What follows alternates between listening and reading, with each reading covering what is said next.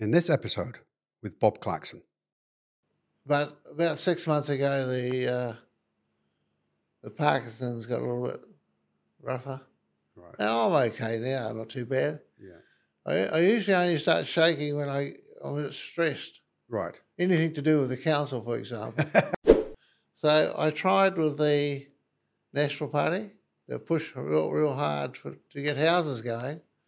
Well, I think they're bad as each other, to be quite honest. I shouldn't really say that, but we um, none of them have built houses that or had a formula for how they're going to handle it. I did.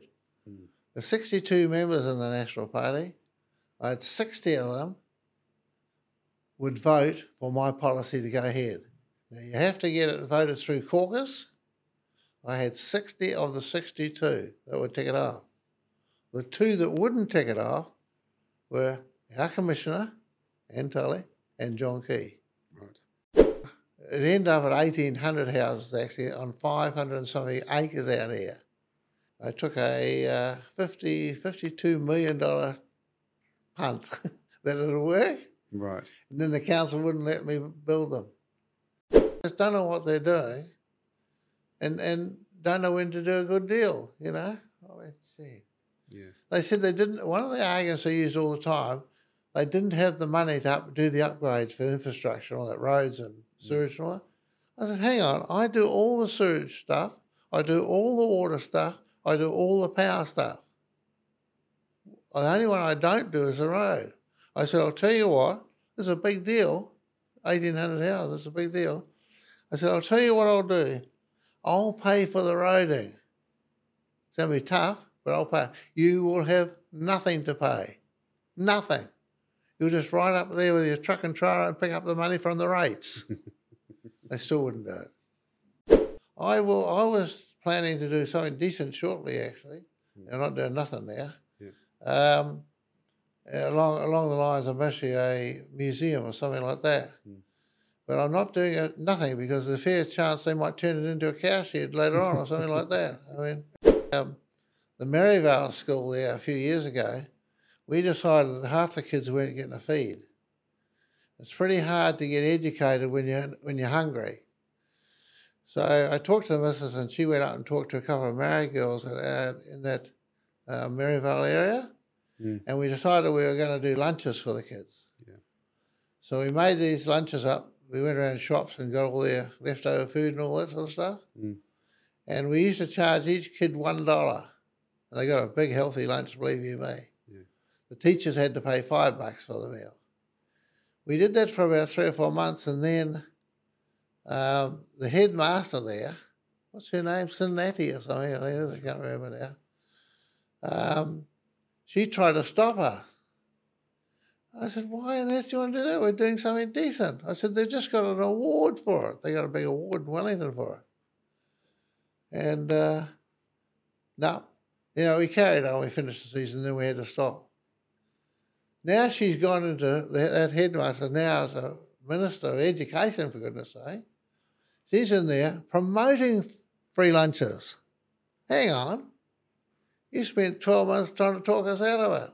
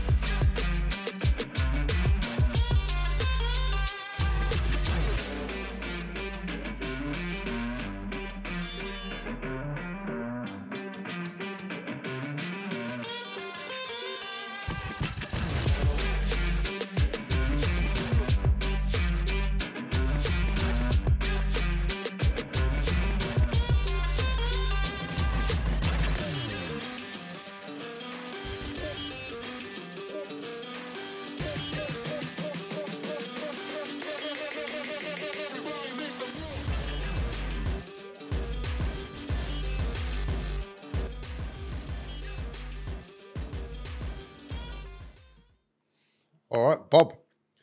Yep. Thank you very much for giving us some time and, and coming to talk to me today. Um, I appreciate that. Um, I, I remember you. I've lived in New Zealand, well, in Tauranga now for 25 years. And when I first came to Tauranga, uh, you were a well known character in, in the city then. Um, and I've got fond memories of bumping into you at the airport one morning. You were a politician at the time. You were, and we'll we'll get to that.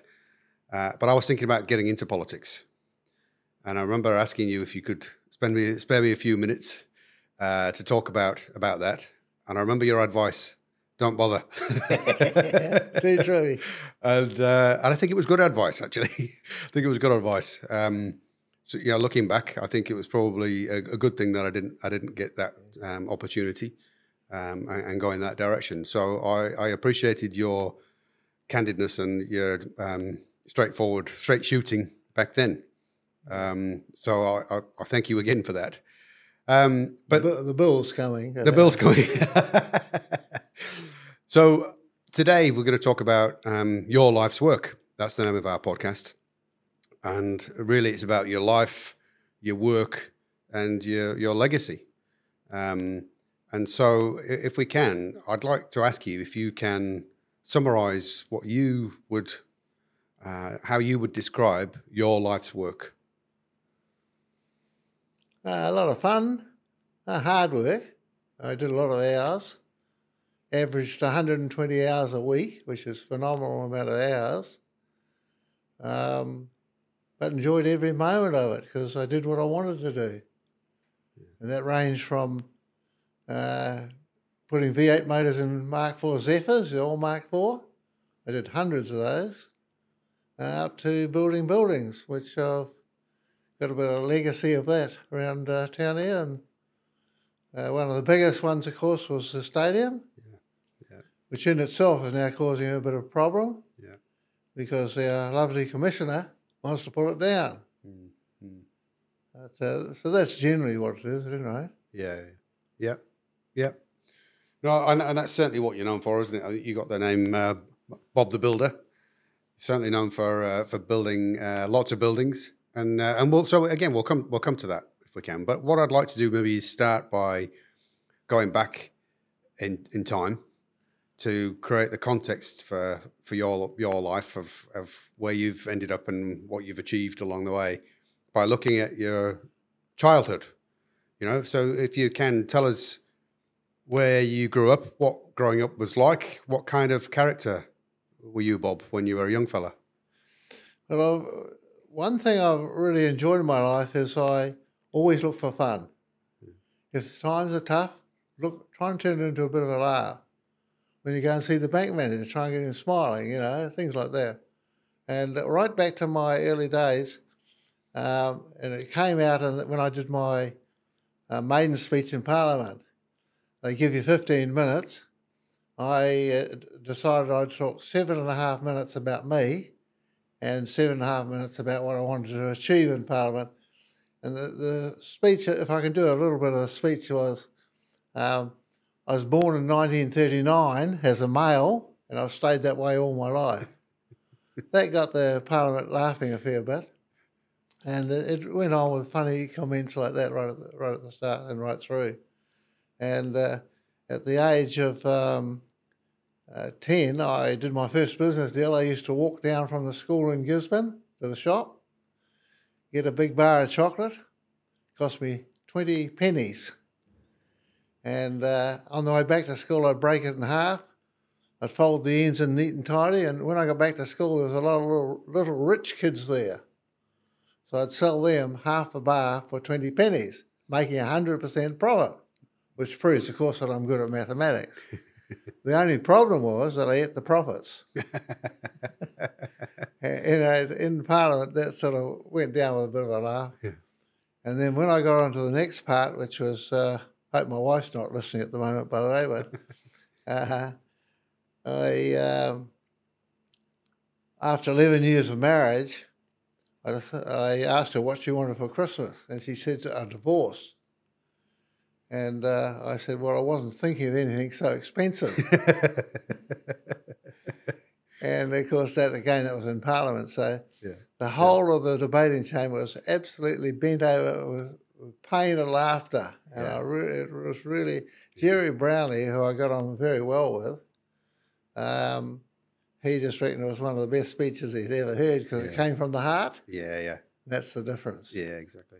Half the politicians in Parliament, and I don't want to start on that at the moment, but half of them are just there to bluff their way through.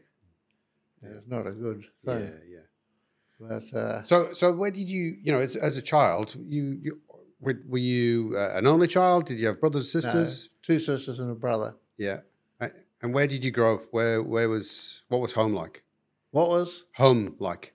uh, very good actually. Um, we actually, just for your interest, on the weekend we had a family reunion, only only this last Saturday. So we talked about the past, and we had sort of strict rules. Uh, every Sunday was a roast meal. You know, you could count on it, and it was really. My mother was a very good cook, and uh, the family was run fairly strictly. Uh, but I still did most of the things I wanted to do. So uh, um, you'd have to be a poor person if you didn't enjoy it because we played hockey, we played football, we did all the normal things. Yeah. Yeah. And where did you get your sense of humor from? So you've already touched on that, and we've already experienced a bit of that. So Where did I get? your sense of humor. Oh, Where, did, you know, were you, were you a funny kid? I think I was a bit of a dumb kid, uh, really, and so I had to make some fun to get through spots. Um, I failed Primer 1, by the way. I had to stay back an extra year. So I had to look at the funny side of that because it was a bit funny, actually. So I, I think it's just imagine it was almost a cover up um, system when I get in tight spots. Later in life, when I had to bluff my way through the bank manager, you get big mortgages and whatnot, or overdrafts, uh, same sort of thing. So, So it's, is it like a bit of a defense mechanism? Yeah, yeah, I, I, possibly that. Uh, The uh, uh, I was always good at uh, on the mathematics side of things, but English and all that I wasn't very good at all. So I had to have something, some humour somewhere. Yeah. And uh, as I said, I enjoyed playing hockey. Yeah, yeah, yeah. So as you were, you, you've obviously told us when you were ten, you were doing your first business deal. Um, what, where did you get that from? What was, what was, your, what did your your mum and dad do? What were they? What was their background? Uh, my old man was a, well, he started off as a Dux of the Kaiti School in Gisborne. so he was very well educated. Um, no, I, I just one of those things that happened in life, and uh, I was trying to um, think of a couple other things, but uh, So what did what did your dad do? Was he what was he do for a living? Oh, that's that's what I was going to say. The I always had a desire to save money, and that's what led on to other things. And that was your Yeah, that was, that's where that school thing comes from, yeah, yeah. and uh, so forth and so forth. And I went on doing that all all the time.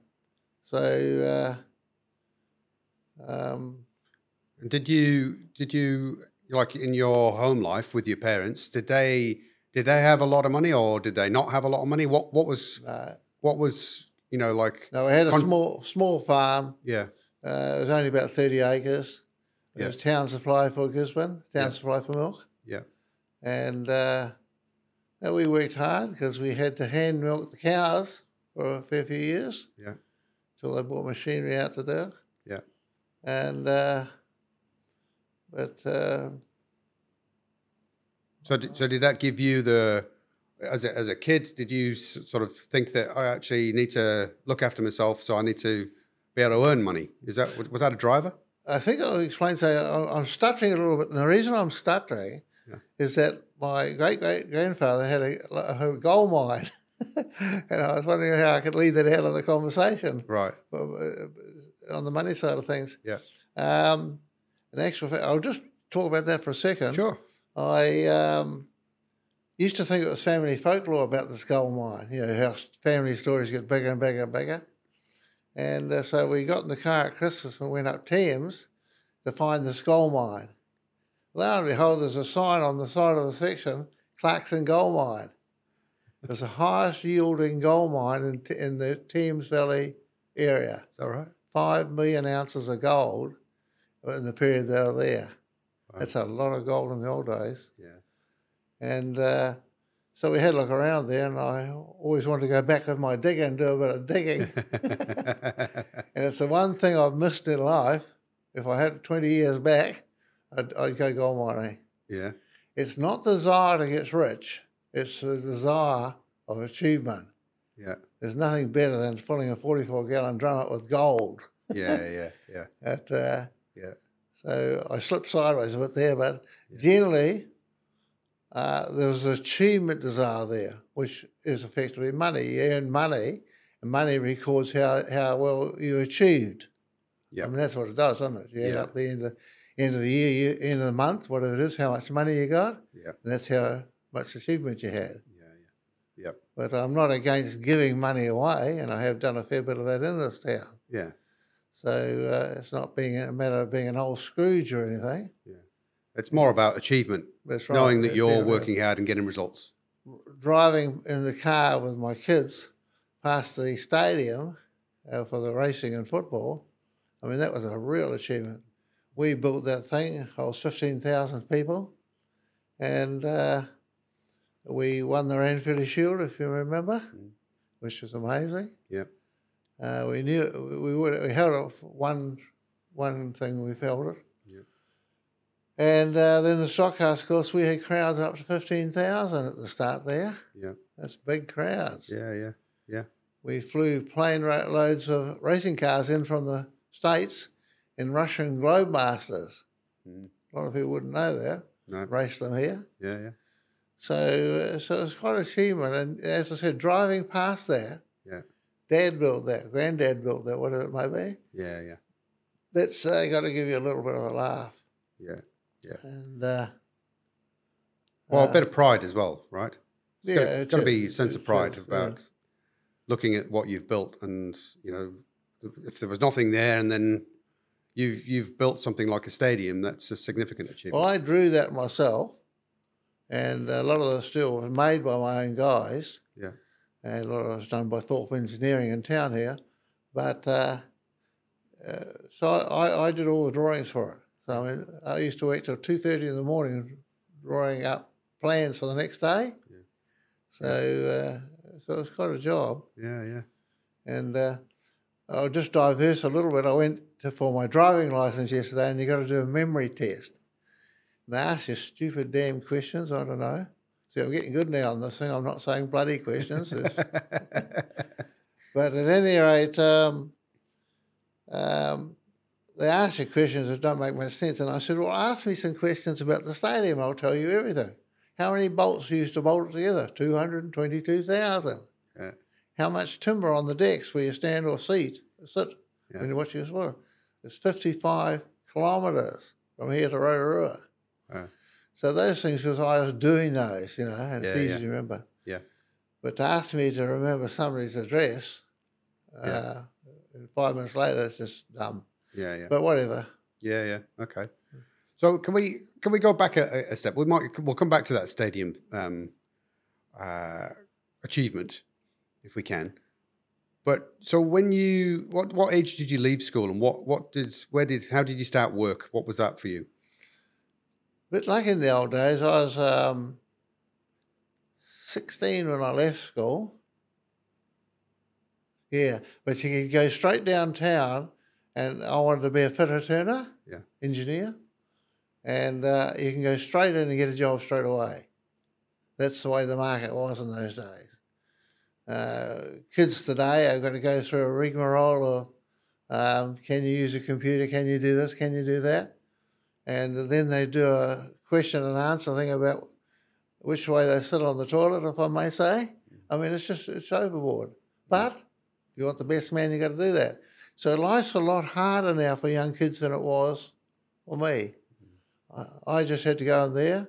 We did night school for trade training, so you didn't have to do a whole lot of educational things prior to getting the job. You just took yourself along there, you presented yourself, combed to here, and uh, you got a job. So it was a bit easier on that side. Of, But anyway, 16 years old, went into there, sat my trade exams, um, passed the whole lot, no trouble at all, and uh, carried on. And when I was a tradesman, I left there and moved up to Matamata prior to coming to Tauranga. Yeah. So where were you before Mat- Matamata? Was that Gisborne? Gisborne, yeah. Gisborne, yeah. good Yeah, old Poverty Bay. Yeah, yeah. Okay. And so how, how long were you in uh, Matamata for? Uh, about 12 to 14 years. Yeah. We had a business there selling tractors, farm tractors, Right. trucks and things like that. And um, then, uh, then I started building buildings. Uh, I did my V8 conversions first, of course, to put V8 motors in cars. Yeah. But then we started building buildings in Matamata and then came to Tauranga. But I used to bring a van over with five or six guys in it. We drive over every day and uh, do our work and go back home again. Yeah, yeah, yeah. And uh, so I can proudly look at McDonald Street in the Mount. That's the first 12 buildings we built, the, all the buildings in McDonald Street. Right. Yeah. And I'll, I'll, I'll hasten to tell you that the price for that land was $9 a square metre, and it's now $1,000 a square metre. Yeah, yeah, yeah.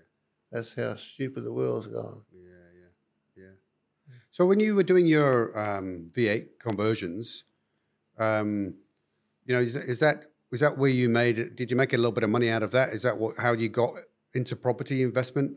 Yeah, a lot, lots of money. I was, I was importing second-hand V8 motors and transmissions from the States, I was bringing in six container loads at a time, 120 motors and transmissions, Right. plus parts. You had to have a license to do it. Another foul up in New Zealand, but we won't go into that. And uh, we put them in the Mark IVs, and that was it. Yes, I made lots of money, and I had enough money to start building buildings Yeah, and uh, uh, that gave me the the power with the weight of money I had, or the amount of money I had to do what I wanted to do. yeah, yeah, yeah. My main business when I first started, or yeah, when I first started out, I'd watch the papers until I saw some firm pulling a big building down. For example, at Penrose, there was a 66,000 square foot, say 7,000 square metre building up for tender to remove. So I'd take all my guys up, put them in a motel at Auckland, and then I'd uh, we'd pull the building down, put it on trucks, and cut it down to the mound. And for example, if you know any buildings in McDonald Street, mainly the ones at the far end, they all came from Auckland or somewhere else. Right. Uh, some of them came from Wellington. So basically, you were moving buildings rather yes, than building yes, from. and rebuilding them. Yes, Yeah, yeah. and very hard, hard work, but absolutely plenty of money in it. yeah, yeah, So uh, that was, it was a good, good, good deal. yeah. What were you doing in in in Matamata that led you to think about building buildings? What what triggered that? Well, it was a money thing again. As simple as this, I started bringing these. I need to slip back a little, just a little bit further. I worked at the Kaimai Tunnel first, putting the tunnel through. I worked on the other side, and you might remember the tunnel collapsed at one stage, and later later on they had problems. So they moved the tunneling machinery on this side, which I worked on, but I, I decided to stay on the other side, so I stayed over there. We were getting thousand dollars a fortnight. Where in Matamata we were getting fifty dollars a fortnight.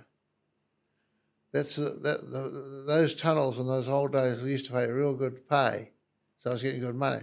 So I was getting loaded up again with cash.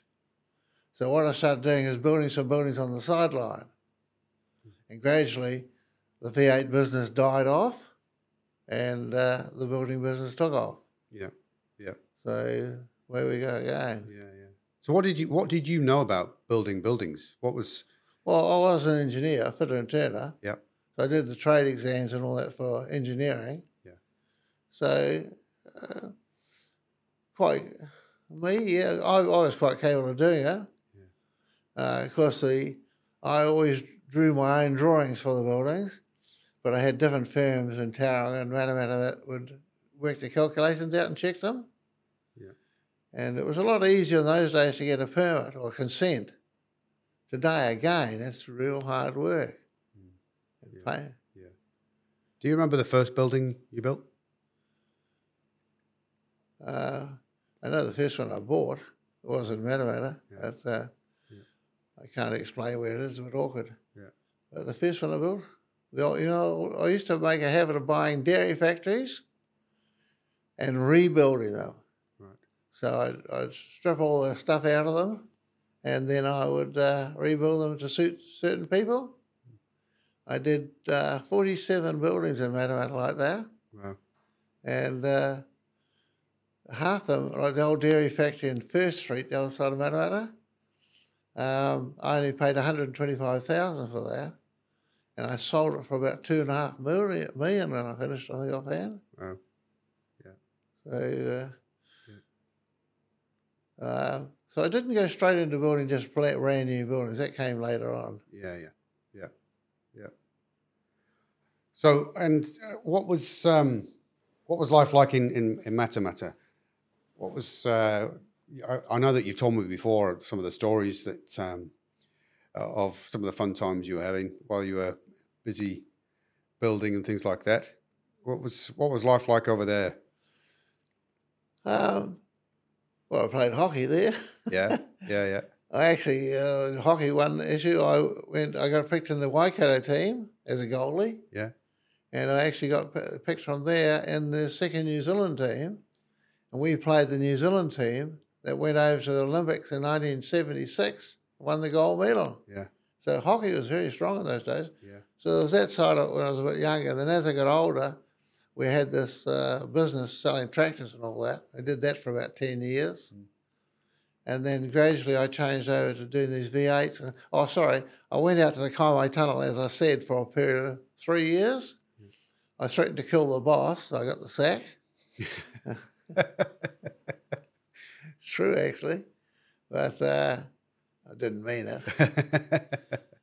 I thre- What was it? What was that about? What was that about? It was interesting to have a workplace story. What was what was going on Uh, there? I'd been working. I'd been working about just under 20, 22 hours a, a day, a day, and I was pretty tired. Uh, We were trying to keep the tunneling machine going, so I was working long hours just for a few days. I was a bit tired, and the boss came up to me and said some stupid remark, and uh, oh, I should tell you his name over here, but over the speaker, but how I won't. Um, and I just said, I'll hit you over the head with a beer bottle if you don't look out. He, to, he, told, he told the boss that I threatened to kill him. But in actual fact, I mean, I don't drink, so how was I going to do that? but uh, anyway, I got the sack. So then I had to make a decision, and that was a key spot in my life. I could go back on a wage earner, $50, $60 a week, a fortnight, sorry, uh, which is way down from what I was getting, or I was going to have a go. So I decided to put these V8s in the Mark IVs. Applied for a license to import V8 motors and got it. So the next thing I had to go over to the States to pack containers with V8 motors. But I'd never been on a plane before. I didn't know what LA meant. But we went over there and got a load of motors, brought them back, and did our first lots of um, V8s and Mark IVs and made lots of money. yeah. And is that how you had to do it? You had to go physically over there yourself and and, and buy them. if you want to get a good deal, because I don't want to rubbish Americans, but they're a bit hard and a bit tough. Yeah. If you give them a chance, they'll rip you off. Yeah, yeah, Uh, it's sad, but that's the way it is. yeah, yeah, yeah, Yeah. yeah. And that turned out well, didn't it? So you know Oh. that uh, well. issue issue with the with the boss and the mine um, led to something good. Yeah. So how how long were you in Matamata before after that? After you and then you moved to Tauranga. What was uh, how did you know how did Five that come about? We travelled backwards and forwards to Tauranga to the Mount site Yeah. uh, for five years. And uh, um, we would have built about five big buildings. We, on that one side over there at McDonald Street, we built 12 buildings. Yeah. Some of the big buildings too. But that, I was always proud of that because it was way ahead and of its time. And uh, not many people were doing big clusters of buildings like that. Yeah. I I mean, at that time, was that a bit of a risk, Bob, for you? Like taking a punt on building, you know, a number of buildings in one spot like that? Or was No, it fairly no. nailed on that that was going to be successful? Well, what we effectively we made our own luck by building them to suit each other. So we built we got firms as, as tenants to uh, that cooperated with, with each other.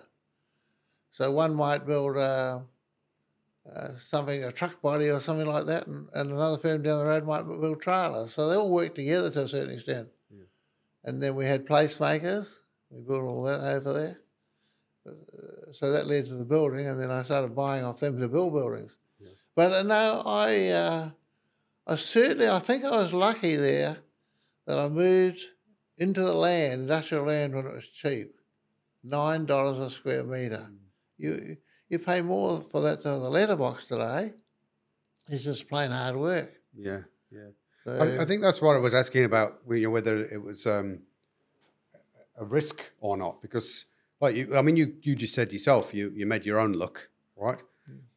Um, if land was cheap, no one else was buying it up like you were. You had to kind of take a little bit of a a punt or a, that's right. but risk. The, the market hadn't started expanding rapidly like it has lately. yeah, So I got in just at the right time. Yeah.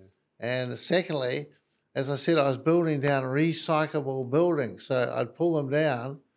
That 7,000 square metre building I bought down from Penrose in Auckland, I paid 30 grand for that building. Mm. I pulled it down. I had it all dismantled and trucked down to, down to McDonald Street uh, for 130 grand.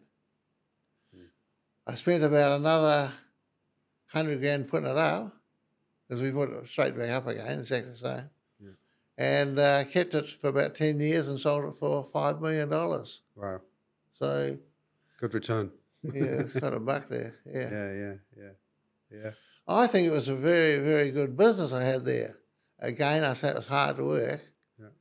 but never been scared of work, really. No, no.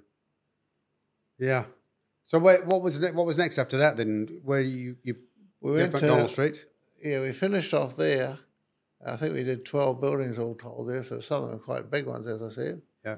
Then we moved over to Malini, Malini Street out to Girton Way, Yeah. 22 acres there.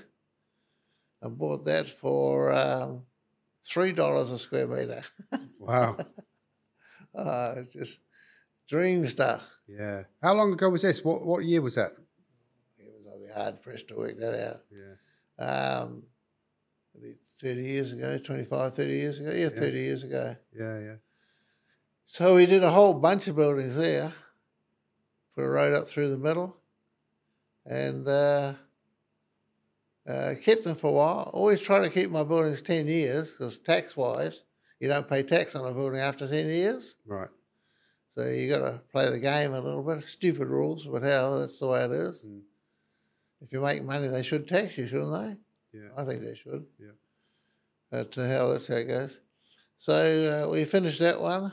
Then we went back to Aviation Avenue over by, by McDonald Street, Mm. and I did a fair few buildings. I had uh, I leased the land off the airport. Thirty, I think I had thirty-seven acres altogether. And then I built all the buildings down there, and uh, where'd I go from there?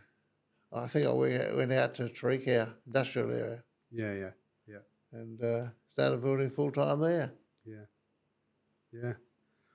So how many buildings have you built, do you think? Have you got any idea? I'd be absolutely guessing 12, 36, oh, I don't know, 80, I suppose. Yeah. Some of them are bigger, though, don't forget. We're, we're just finishing two buildings off now, 8,000 square metres each. Yeah. That's fairly big buildings, you know. Yeah, yeah, yeah. Can I ask you, Bob, how, how old are you, do you mind sharing how old you are now? Well, last week I thought I was 85, but I found out I'm only 84, so I feel good now. Oh, yeah. so you've gained a year. Yeah, 84. and you're still building. Still, Oh, still going. slowed down a bit now. Yeah, Uh, sold my big digger. It's a 55 ton digger. yeah, I used to enjoy driving that. I could chuck the phone away yeah, and sit on there all day and, yeah, and have, a, have a lot of fun, I thought. yeah, yeah. Um, but about six months ago, the uh, the Parkinson's got a little bit rougher. Right. Now I'm okay now, not too bad. Yeah. I, I usually only start shaking when I, I'm a bit stressed. Right. Anything to do with the council, for example. Yeah, yeah, you know. yeah. So you're slowing down, but you're not. You've not stopped. You're going to keep going. I'd be building buildings tomorrow. I've, I've got five big buildings, one of them 15,000 square metres to build. Right. Right. But I can't build them because the land out there is too too expensive. Is this in Tauriko? Yeah. Yeah. When I uh, went to Tauriko, I hope I'm pronouncing that right. Yeah. Um, we were paying uh, about $170 a square metre. Mm. It's now 750 only three years later. Yeah. That is shocking. Yeah. That is destroying the industrial base here. Yeah. It's, it's just, it's really terrible. So all these tenders that I've got lined up, I can't build buildings for them. We can't, we can't make them uh, survive with the cost of the rent. Yeah. It's, Yeah. it's crazy. Yeah. Yeah. So just on that point, Bob. So is that has that been your kind of pattern? Do you get a tenant before you build, or are you building and then finding a tenant? When I first started out, I made a couple of rules. I would never build for a tenant. I better get this the right way around. I'd build a building that I wanted to build, that I judged the market needed. Mm. Then I'd build it, and then the tenant would come along and have a look at it. And if he wanted, he could he could have it, rent it. Mm. If he didn't want it, he could bugger off. You know, simple as that. No simple rules. Yeah. That means there was no pressure on us. We built the building when we wanted to build it. We got it finished when we wanted to have it finished, and everybody was happy. Yeah.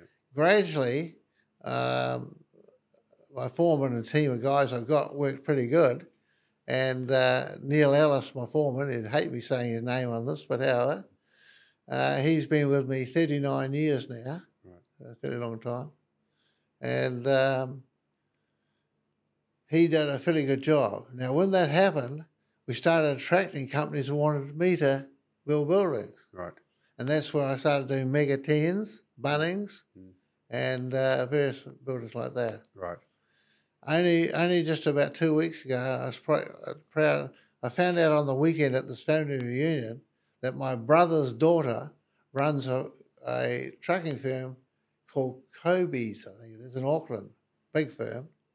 And um, they were talking away there and they said they needed to get a building in Tauranga.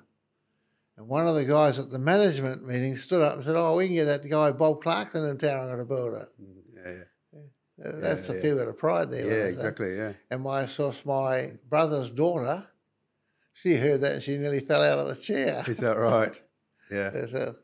So, uh, but we can't build it now. Land's too dear. Yeah. Uh, Yeah. So on that point that you just made there, you've obviously got a, a fantastic reputation nationwide for well, doing what you do. staff has it anyway. Yeah. Ah, yeah, yeah. So that's that's great. That's good. Coming back to what you, your point about the cost of land, though, where's that going to end, Bob? What's what's the outcome of that Well- looking like in the long term? I don't know. I'm too old now to really wait. It doesn't matter what you pay now, in time, that'll deem to be cheap. When I paid $9 for McDonald Street, a square metre, I thought that was awful expensive, you Yeah, know. yeah, Two or three years later, that was a gift. Yeah, And now, now we're going to pay seven hundred and fifty dollars. I think it will take a while to recover from that, but in time, that'll deem to be cheap. Yeah. But when you get land in Christchurch two fifty a square metre, Hamilton two seventy a square metre, uh, Wellington I think it's about two eighty or something like that. This is industrial land, Mm. and we come to Tauranga and it's seven fifty to eight fifty. There's something wrong with this town. yeah. There's something wrong with this council. Oh, hang on, we haven't got a council. There's something wrong with the commissioner. Right. Yeah, yeah. Simple as that. So is that is that what you think is driving the cost up? What what is driving the cost up? Why are we different? Why is We've Tauranga got, so we've got a deemed to be a council that doesn't know how to handle things. What the simple rule with cost analysis of things or what you're trying to do, if the price is too dear, put more on the market. Drive the price down. And that's the council's job. I can't do that. How can I do that? I've got to get consents and everything. So how on earth do I do that? So the council should say, look, this is not good enough. This land's just too dear. We're going to open up another hundred acres. And that means the developer out there now gets a bit of pressure on him. He lowers the pressure down. Right. This guy is having is a joke out there at the moment. He's running the whole market. One developer, one developer doing industrial land. Mm. That is so far wrong. Mm. It doesn't affect me. I sell my buildings. They're selling for a hellishly high price. Uh, See, I normally keep my buildings, by the way. Mm. But uh, about a year ago, I sold a whole bunch of them. Right. 20, 22 of them, I think. Wow. You know? Okay. And uh, so it's good for me, but the poor developer or, or, or tenant coming along has got to pay really high rent. Yeah. Yeah. And you can't expect them to do that. Yeah. Well, it's not sustainable in a in a in a market like we've got now, in an economy like we've got at the minute, is it? For people to, you know, what what's the incentive for, for businesses to move to Tauranga? Sorry? I'm saying, what's the incentive for people to move to Tauranga to bring Yeah. their businesses here? Or, or even to start a business. I mean, Yeah. the, one of the buildings I'm doing at the moment, we've got some good tenants in, in Tauranga, you know, around here. Mm-hmm. This building I'm doing at the moment, it's a, a outfit that makes computerized machines for making things. Now, this firm in Matamata make, uh, sorry, in uh, Tauriko, makes trusses for houses. You know what a truss is? yeah. So what they do, they make these machines and supply them to a company that makes trusses. The company that makes the trusses puts three or four pallet loads of timber next to the machine before they go home at night, switch the computerized machine on. When they come back in the morning, the trusses are made for three or four houses. Finished. Yeah. Wow. Real clever stuff. Yeah. This is a New Zealand design machine, Mm. New Zealand manufactured machine. Every company in New Zealand that does trusses has got one of these machines. Yeah. The reason he's building another building now, he's exporting to Canada, Australia, and somewhere else. You know, Canada and Australia mainly. Mm. So he's going to go right through that market. So you're talking big bucks and you do that. Yeah, yeah. Yeah. So uh, Yeah. And so the other thing that you were looking at, and, and I suppose this is connected to your uh, politician days, maybe, but you had some land that you wanted to build affordable housing on. Is that right? yes, that's right. Yeah. Yeah. Can you tell us a bit about that? I'd rather forget the political side of things. In about 2000, I started buying land up out Tauriko, um, near Edward Lane, you might know it, um, to build affordable houses. I've got a passion for affordable houses. I uh, couldn't get anywhere for a start, so I thought, oh, I'll go into, I'll go into Parliament and give them a shake. Mm. And I stood against poor old Winston over in Tauranga here and beat him Yeah. and I ended up in Parliament. Then I realised that was a dumb thing to do, but however, that's how it goes. So I tried with the National Party to push real, real hard for, to get houses going. Well, I think they're bad as each other, to be quite honest. I shouldn't really say that, but we um, none of them have built houses that or had a formula for how they're going to handle it. I did. Mm. The 62 members in the National Party, I had 60 of them would vote for my policy to go ahead. Now, you have to get it voted through caucus. I had 60 of the 62 that would take it off. The two that wouldn't take it off were our commissioner, Anne Tolley, and John Key. Right. So I went into John Key's office. I can say this, and he can sue the sue the bum off me if he likes it. It's true. I went in his office and I said, John, I'm sick to death of not building houses. We need houses. If we do them now, we'll get ahead of the market. And he still wouldn't take it off. I said, Well, I'll tell you what, if you don't take it off, I'm leaving. I'm getting out of here. Waste of time. He said, Well, that's your choice. So I went. I moved Mm. out. Right. Then I tried with the council here to build, it ended up at 1,800 houses actually on 500 and something acres out here. It- the land's really good. It faces north of the sun. Mhm. It's got a river through the bottom of it. I mean, it couldn't be better. And, uh, and I got it reasonably cheap. Still a lot of money, by the way. Yeah. I took a uh, 50, $52 million punt that it'll work. Right. And then the council wouldn't let me build them. Right. I bought all the machinery brand new, big scrapers and tractors and bulldozers, all brand new. Got the stuff into matter out of here. And I had to sell it in Aussie in the end because they wouldn't let me build houses here. Right. That's how bad it is. That's how dumb this council is. Stuart Crosby should have had his bum whipped. And I really mean that mm. because he kept telling lies. I've said this before and he rang me up about it. And I said, sue me if you like. I'd love to take you to court. They just would tell me they're going to let me build them and they go into the next room and they say, ha ha ha. So he was looking after his mates. And anyway, so I got pretty stroppy about that. But didn't do any good. So in the end, I sold to Classic Homes and they're trying to get through now. They've spent about three or four years already. They've spent millions of dollars and they can't get it through. For goodness sake, it's 520 acres. We can build 1,800 houses, nice houses, whether they be affordable or whatever you want to build. Just down the road a little bit is the big, about seven, 800 diameter waste pipeline there. It's already in place. It's underused. It's only used about 50% of the time. Only carries 50% of whatever. The water's only about three k's away. That's easy to do. And then a few big roundabouts at Redwood Lane, uh, Cambridge Road, and Gargan Road. Big roundabouts. They do that in Aussie. Yeah. Don't worry about these flyovers and all that. And we could have that up and running. They fought and fought and fought, and they just wouldn't give in. So I spent about $2 million, and it's just wasted money. So now I got poor old Classic Homes having a crack at doing, it, and I feel sorry for the guy. Um, because he's not getting very far very fast. Yeah. I actually put a deal to the council in writing by my lawyer that they said, "Oh, you're just trying to make a lot of money." I said, "That's my choice, not yours. If I want to make a lot of money, I must go broke because I won't sell anything. You got to sell things at the right price. You have to sell them." Yeah. So I said, "I'm going to do a deal."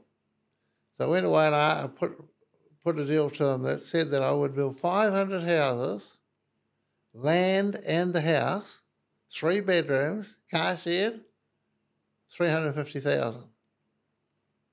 $350,000. Yeah.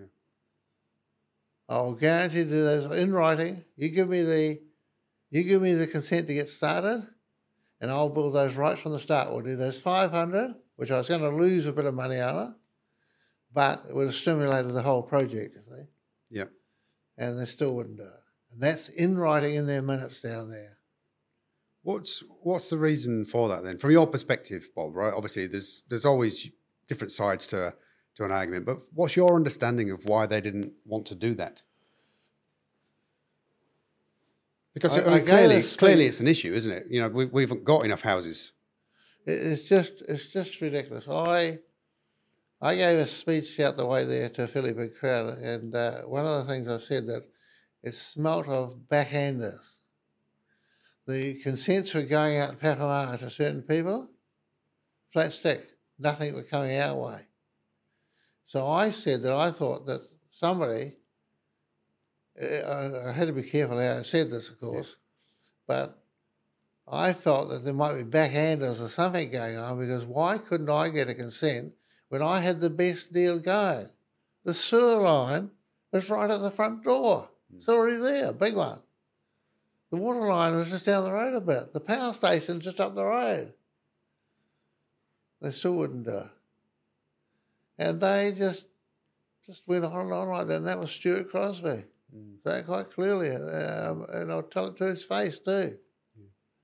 It, just uh, was. It just destroyed Tara because now we've got houses that once the house prices go up, they come back very little. You get them talking about house prices dropping now, but they've only dropped a little bit. They won't go back to the price they were, you know. Uh, Most houses over a million dollars now. Young people haven't got a dog show now. Yeah, that's right. Yeah. It's the younger generations that are going to suffer, isn't it? If I'd done my 500 affordable homes that I wanted to do and then carried on, that would have held the price down. Yeah, And then all these young people would be smiling. yeah, yeah, yeah. So, uh, So what's so obviously the the situation has changed. It's not the same council. Um, this is a few years ago now, but but the situation is still the same. Is that what you're saying? Yes, it is. It is, and and everybody blames everybody else, and then the government departments, or government, yeah, departments, I suppose. They go and pay stupid prices for land and upset the market. You know, they bought some land out Tauriko, Mm. paid a shocking price for it. Somebody should go to jail for it, actually.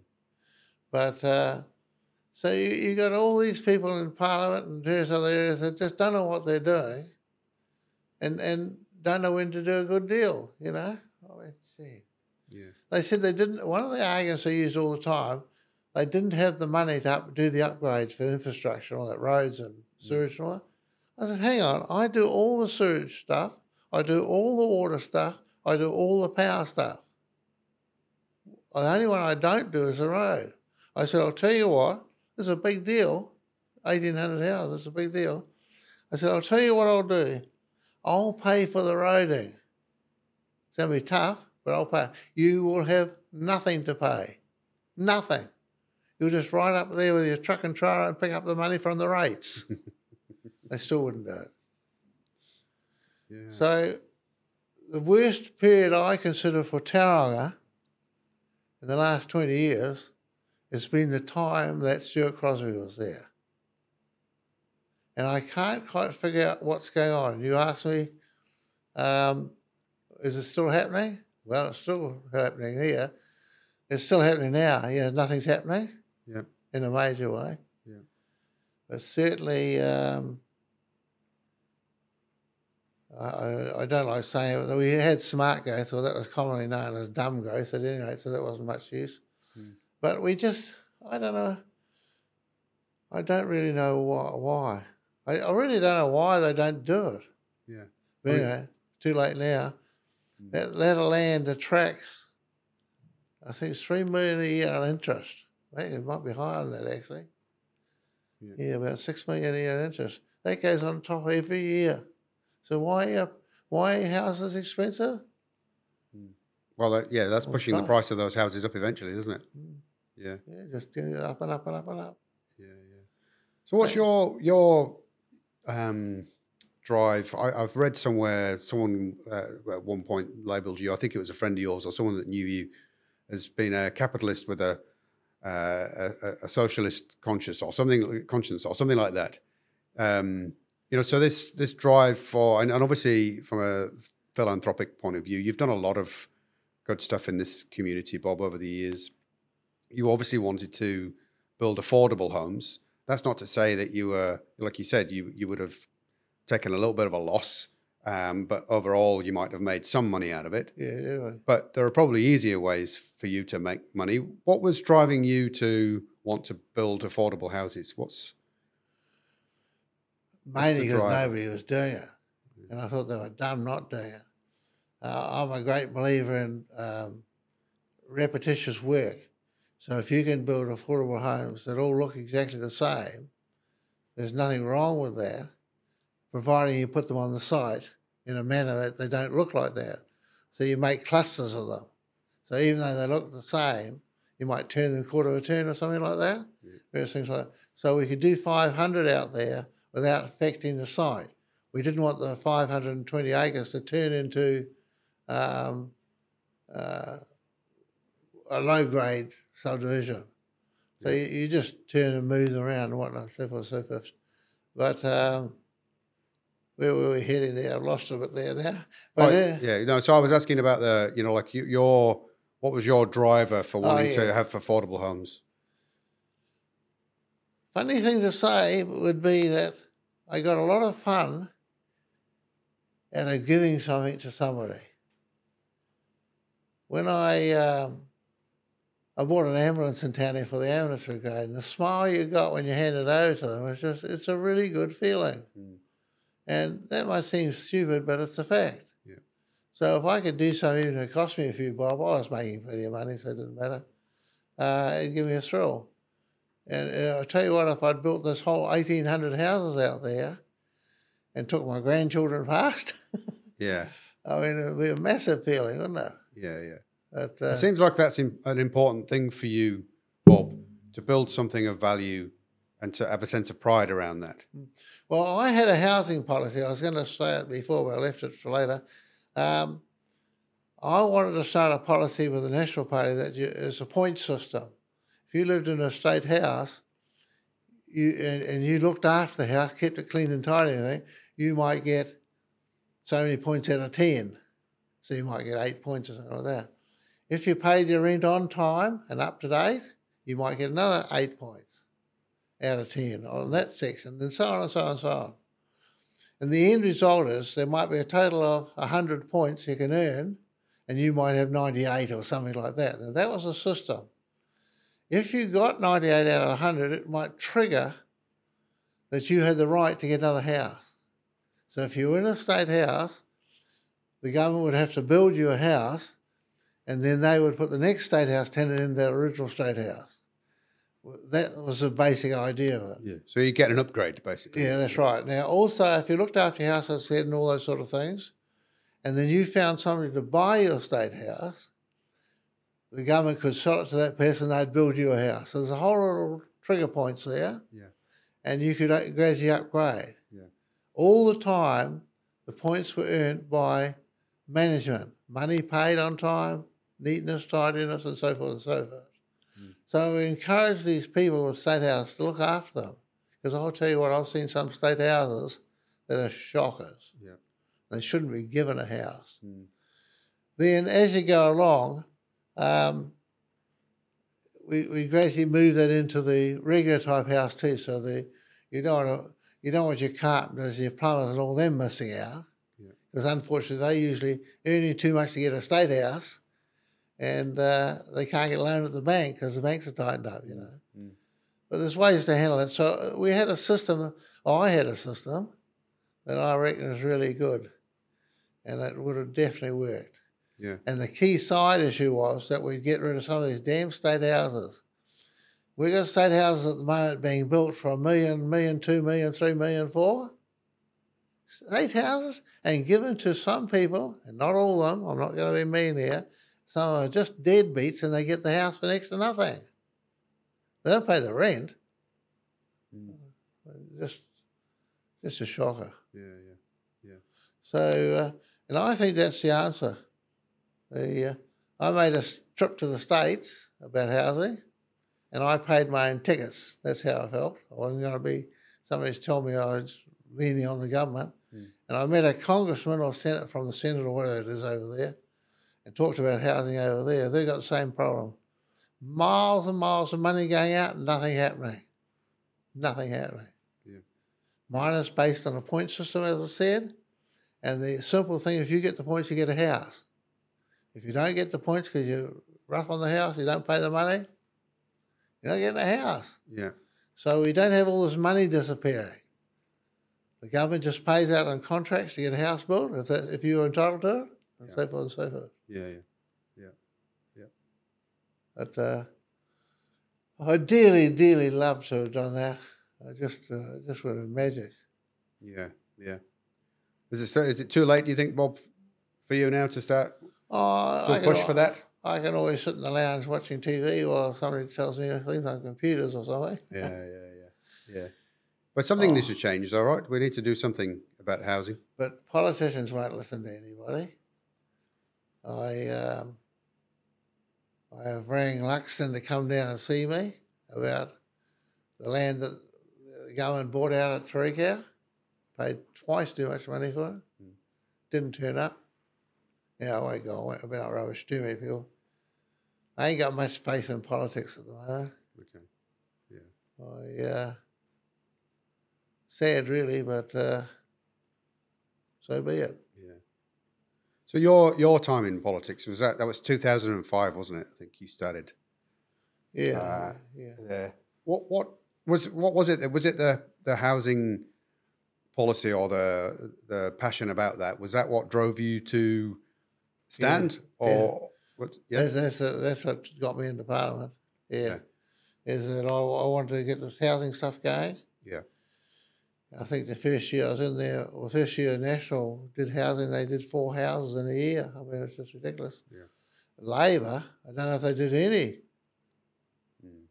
They, uh, That was Helen Clark's years in those years. But uh,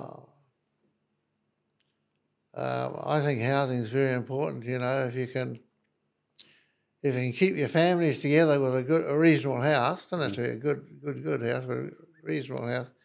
If you can keep your families together, I mean, uh, you don't get crooks and all that. So those that stay together, uh, I'll reword that. Those that play together stay together, Yeah. and if families stay together, usually don't have trouble. Right.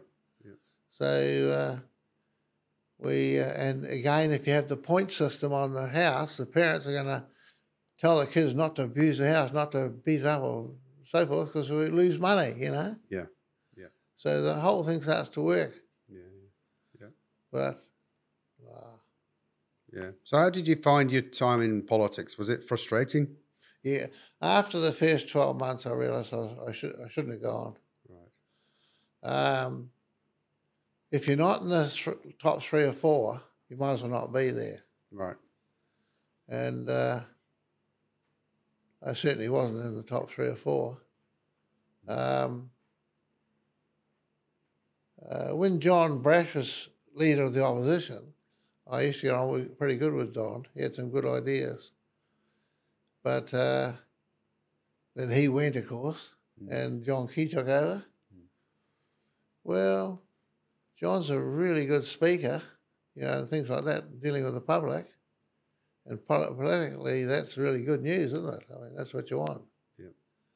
But uh, I was there to get the job done, not uh, muck around talking to the public.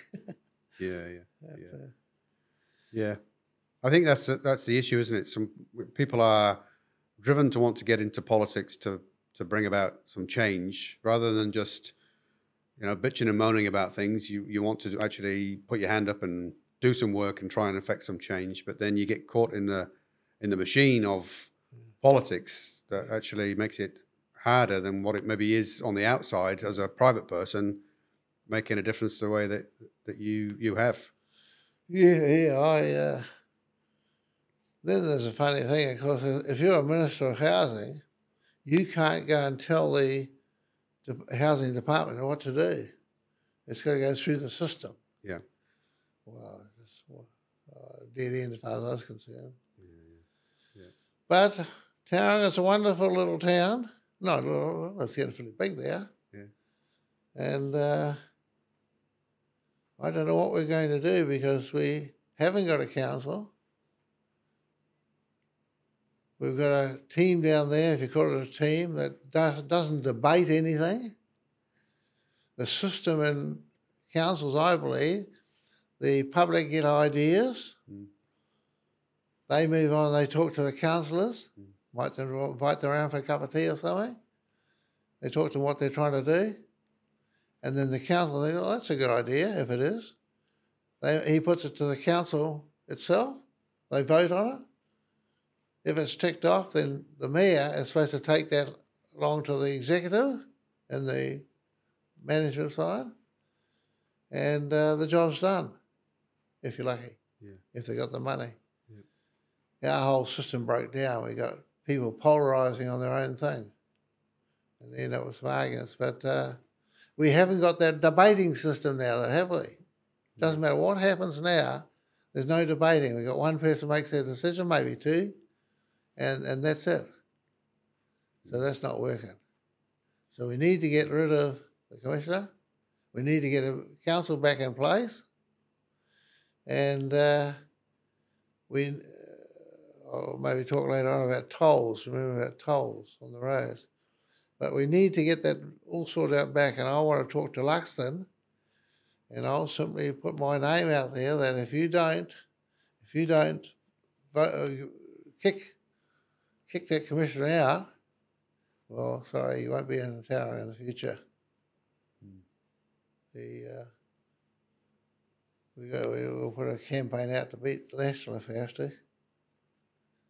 That's that's the fact. I just uh, I think it's that important that we get rid of, get our council back and get the thing working as it should be working. What was your What was your opinion? Just as a little uh, an aside thing, what was your opinion on the council that obviously got um, you know, when, when the commissioners came in, it was because the council wasn't working well, working well together. What was the cause of that? Do you, I mean, have you got any insight into into why that was? What was what were the problems? Because clearly there were problems, and it wasn't too wasn't many, an too many strong personalities. Um, I don't want to put names over here at this stage, but No, no. we had people that couldn't tolerate somebody else's opinion. And there's a few of them there. So you had these clusters of councillors Yeah. and, and nobody would agree with each other. I have one of the rules I have in life if I get a problem with a tenant or something, and I tell my foreman as well, just simply get get away for half an hour from the argument. Yeah. Go go and sit in the office or have a smoke, have a cup of tea, have something. And then what I want you to do is jump the fence. Get on the other side and look at his view. Mm. Simple as ABC. Just put all his who is arguing with you, put their views in your mind, and see what you think. If what they're talking about is a bunch of crap, well, you go and tell them. But you just might find that they've got a good point. No arguing. Yeah. So I think that's the, the answer. But in our council, we didn't have that. Everybody had their fixed idea, bang. I know two of them are very strong willed. Yeah. And uh, nothing happened because they wouldn't give in. Yeah. It grinds to a halt. Yeah. In a council, usually the dream is that you go to a council with an idea and there's a 50 50 chance of getting it through. Yeah. It's not 100% because somebody's going to think different from you. Yeah. So yeah, that's what you you got to tolerate a few kicks in the mouth, kicks in the teeth, or whatever it may be. Mhm. You just got to tolerate it. Yeah. Yeah. And uh, I myself couldn't deal with the public if I tried. So when I was going to do housing for National, Phil Heatley was the housing minister. And he was dead scared that I was going to pinch his job. So I went and saw him and told him, I do not want to be the minister. I want to run the project, but I don't want to be the minister. Yeah. So you run on and you keep dealing with all these little public people, and I'll get some houses built for you. Yeah. But I couldn't get it through. Yeah. So, uh, Yeah. yeah. So what's what's obviously at the minute you we haven't got a council as you've said we've got commissioners um, and going back to your stadium there are a few issues from your perspective with what's going on with that at the minute but before we go there can we just nip back to um, when you built that stadium that's is it like 20 years ago now I think 20 years, yeah. yeah, yeah. So, what? How did that come about? I'm interested in, in you know, why did that have to come about? Why did you have to build it, Bob? Um, I always loved stock cars. I always thought that stock cars were a good thing to keep families together. It was a family sport. So I always had the dream if I could run run stock cars, I'd keep all the ha- families happy and they could come watch them. And there's a lot of families out there. There's a lot of families that can't afford anything more more expensive, you know. So uh, that's how it went. So, so they had just pulled the stadium. To, do you know the stadium used to be over the road? Yeah, before I, I think before I got to Tauranga. Yeah, Yeah. yeah, Well, they pulled that one down for some stupid reason, and they were out of stock car track. So the Hot Rod Club, I think they had about 90 grand. They spent that in five minutes on trying to get a consent for a stadium somewhere. They couldn't get one. So I went along to them and I said, Well, I'll tell you what, I'll give you 500 grand, no, no issues, no, no repayment, no interest, no nothing. It's yours to get one going.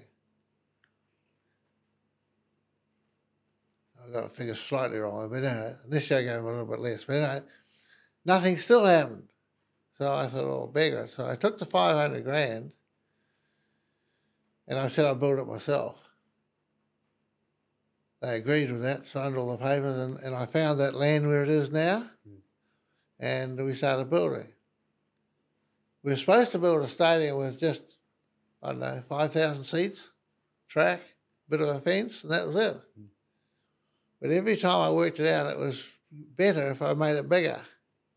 So I ended up doing, what was it, 36 corporate boxes and uh, put a roof on part of it and various things like that. So it just got bigger and bigger and bigger. The uh, and at the start it was very very successful. Fifteen thousand people. Mm. That's a big crowd, you know. Yeah. Yeah. And uh, and then the football, of course, we got the same fifteen thousand for that. Yeah. The uh, I used to buy Aussie games. So if a t- team in Aussie wanted to play a New Zealand team like Waikato, uh, pre-practice, pre-season, Yeah. they had to play somewhere, and whoever got the game had to pay twelve thousand dollars to get it. Right. So I used to pay twelve thousand dollars, and the Waikato team would come over here and play the Aussie team in my in my stadium. Yeah. The Waikato executive reckoned I'd lose money. I said, "Well, welcome, come over. I'll give you a corporate box. You can stand there and drink our food and drink our booze, and we'll see how things go."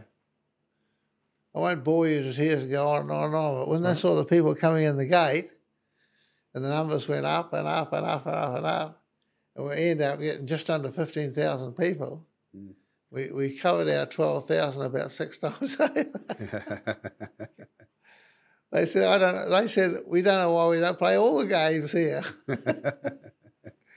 but that's how good it was at the start. yeah.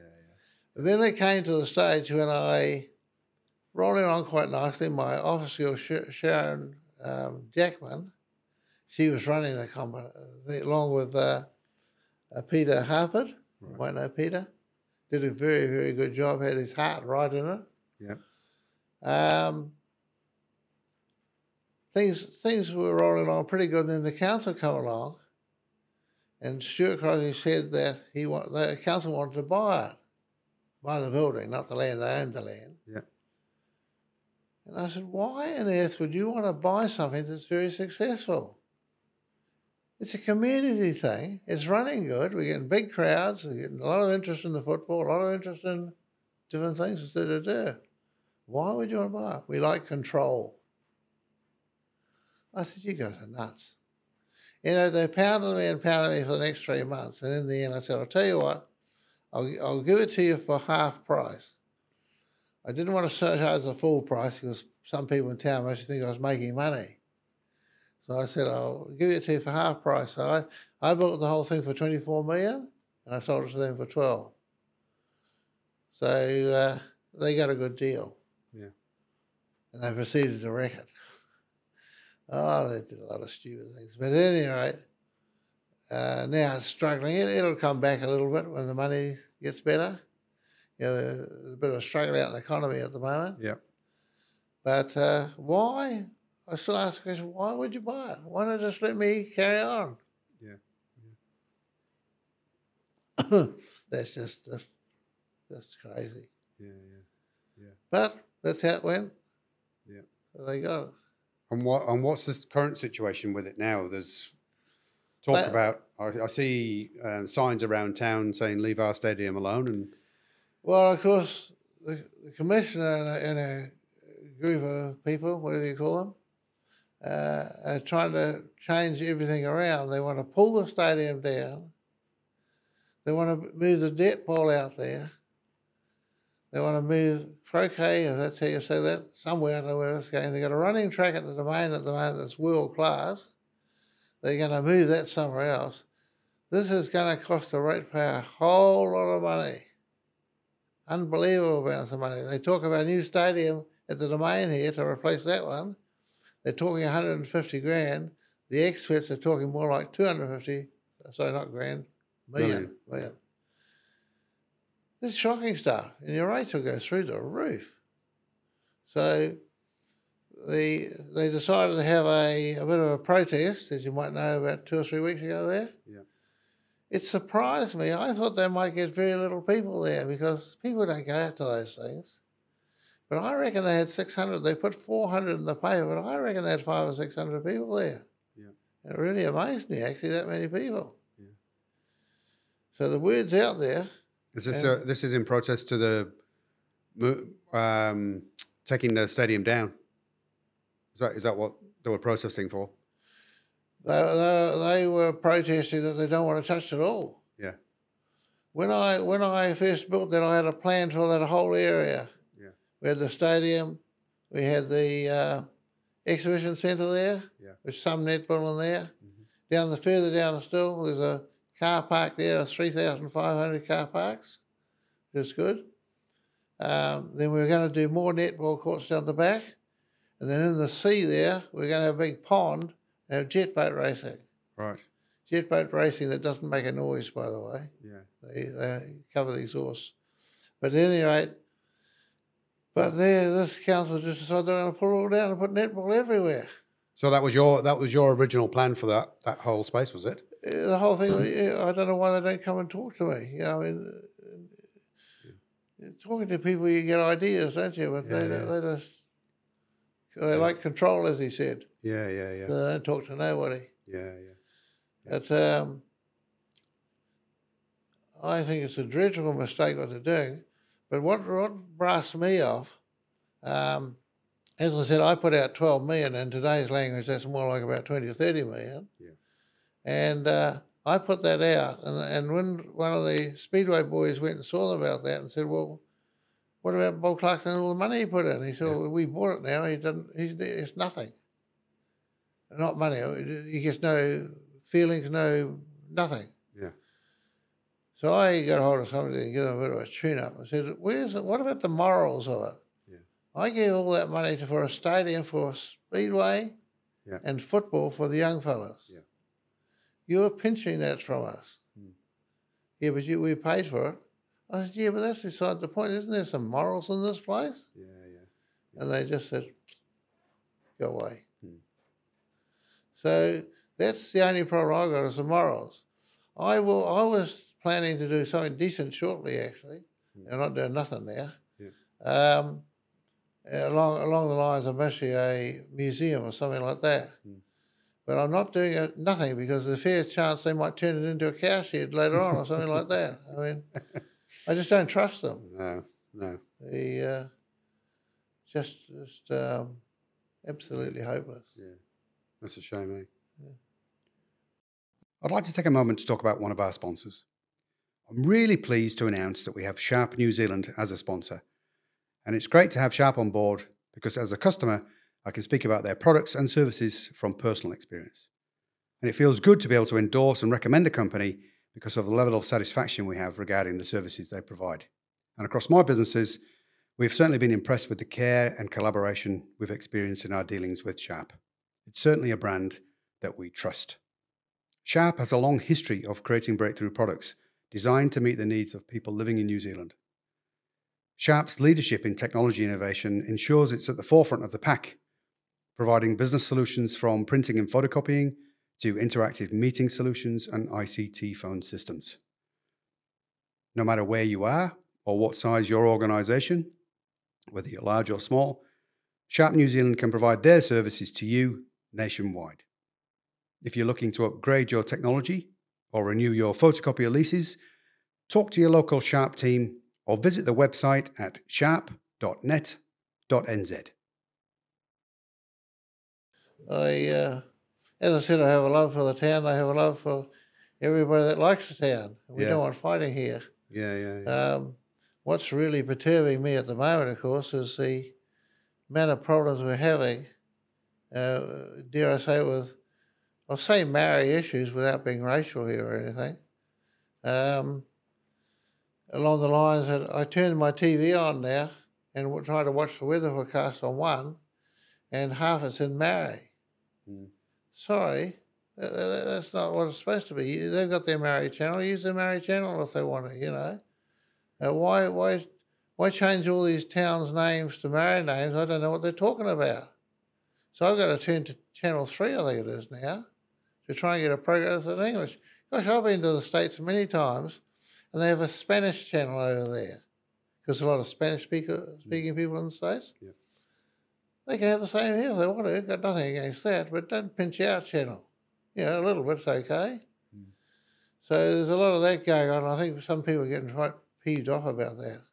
Mm. So uh, we need to deal with that issue in, in a quite a big way. Um, there's some things I said to you before. I've got nothing against treaty claims if they're genuine and justified. The Mm. Mount, for example. Mm. There's a few other I could quote, but I won't bother. Um, but we've certainly got to uh, got to deal with the issues. Out of the 520 acres at Tauriko, I tried to get that through the system. You build houses there, as I said. And uh, one of the things I had to do was archae- archaeologically, I had to get it checked. So I paid a guy in the group out there, the Murray group out there, to go and do that, write it all up, fill all the forms in, fill all the spots in, da da da, and give it to me. And he did that, come to home. He said, that'll cost you 25 grand. So I paid him the 25 grand over. Three days later, one of the senior Maoris come along and said, well, he didn't have the right to do that. Um, you shouldn't have paid him. Well, I couldn't believe that.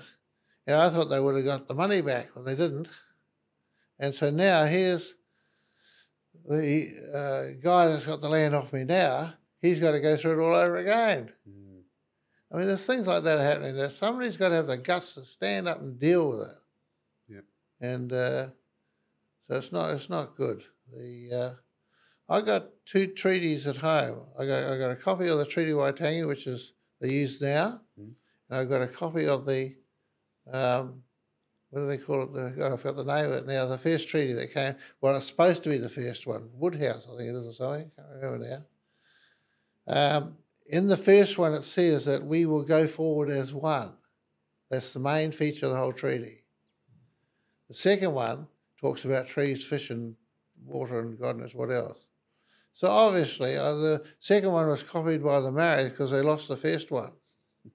they lost it for about, I don't know, 60 years or 50 years or something. They found it, and now they won't use it. So I, I, when I went into Parliament, one of the first things I asked for was a review done on which treaty we should be using. I was told to sit down. Mm.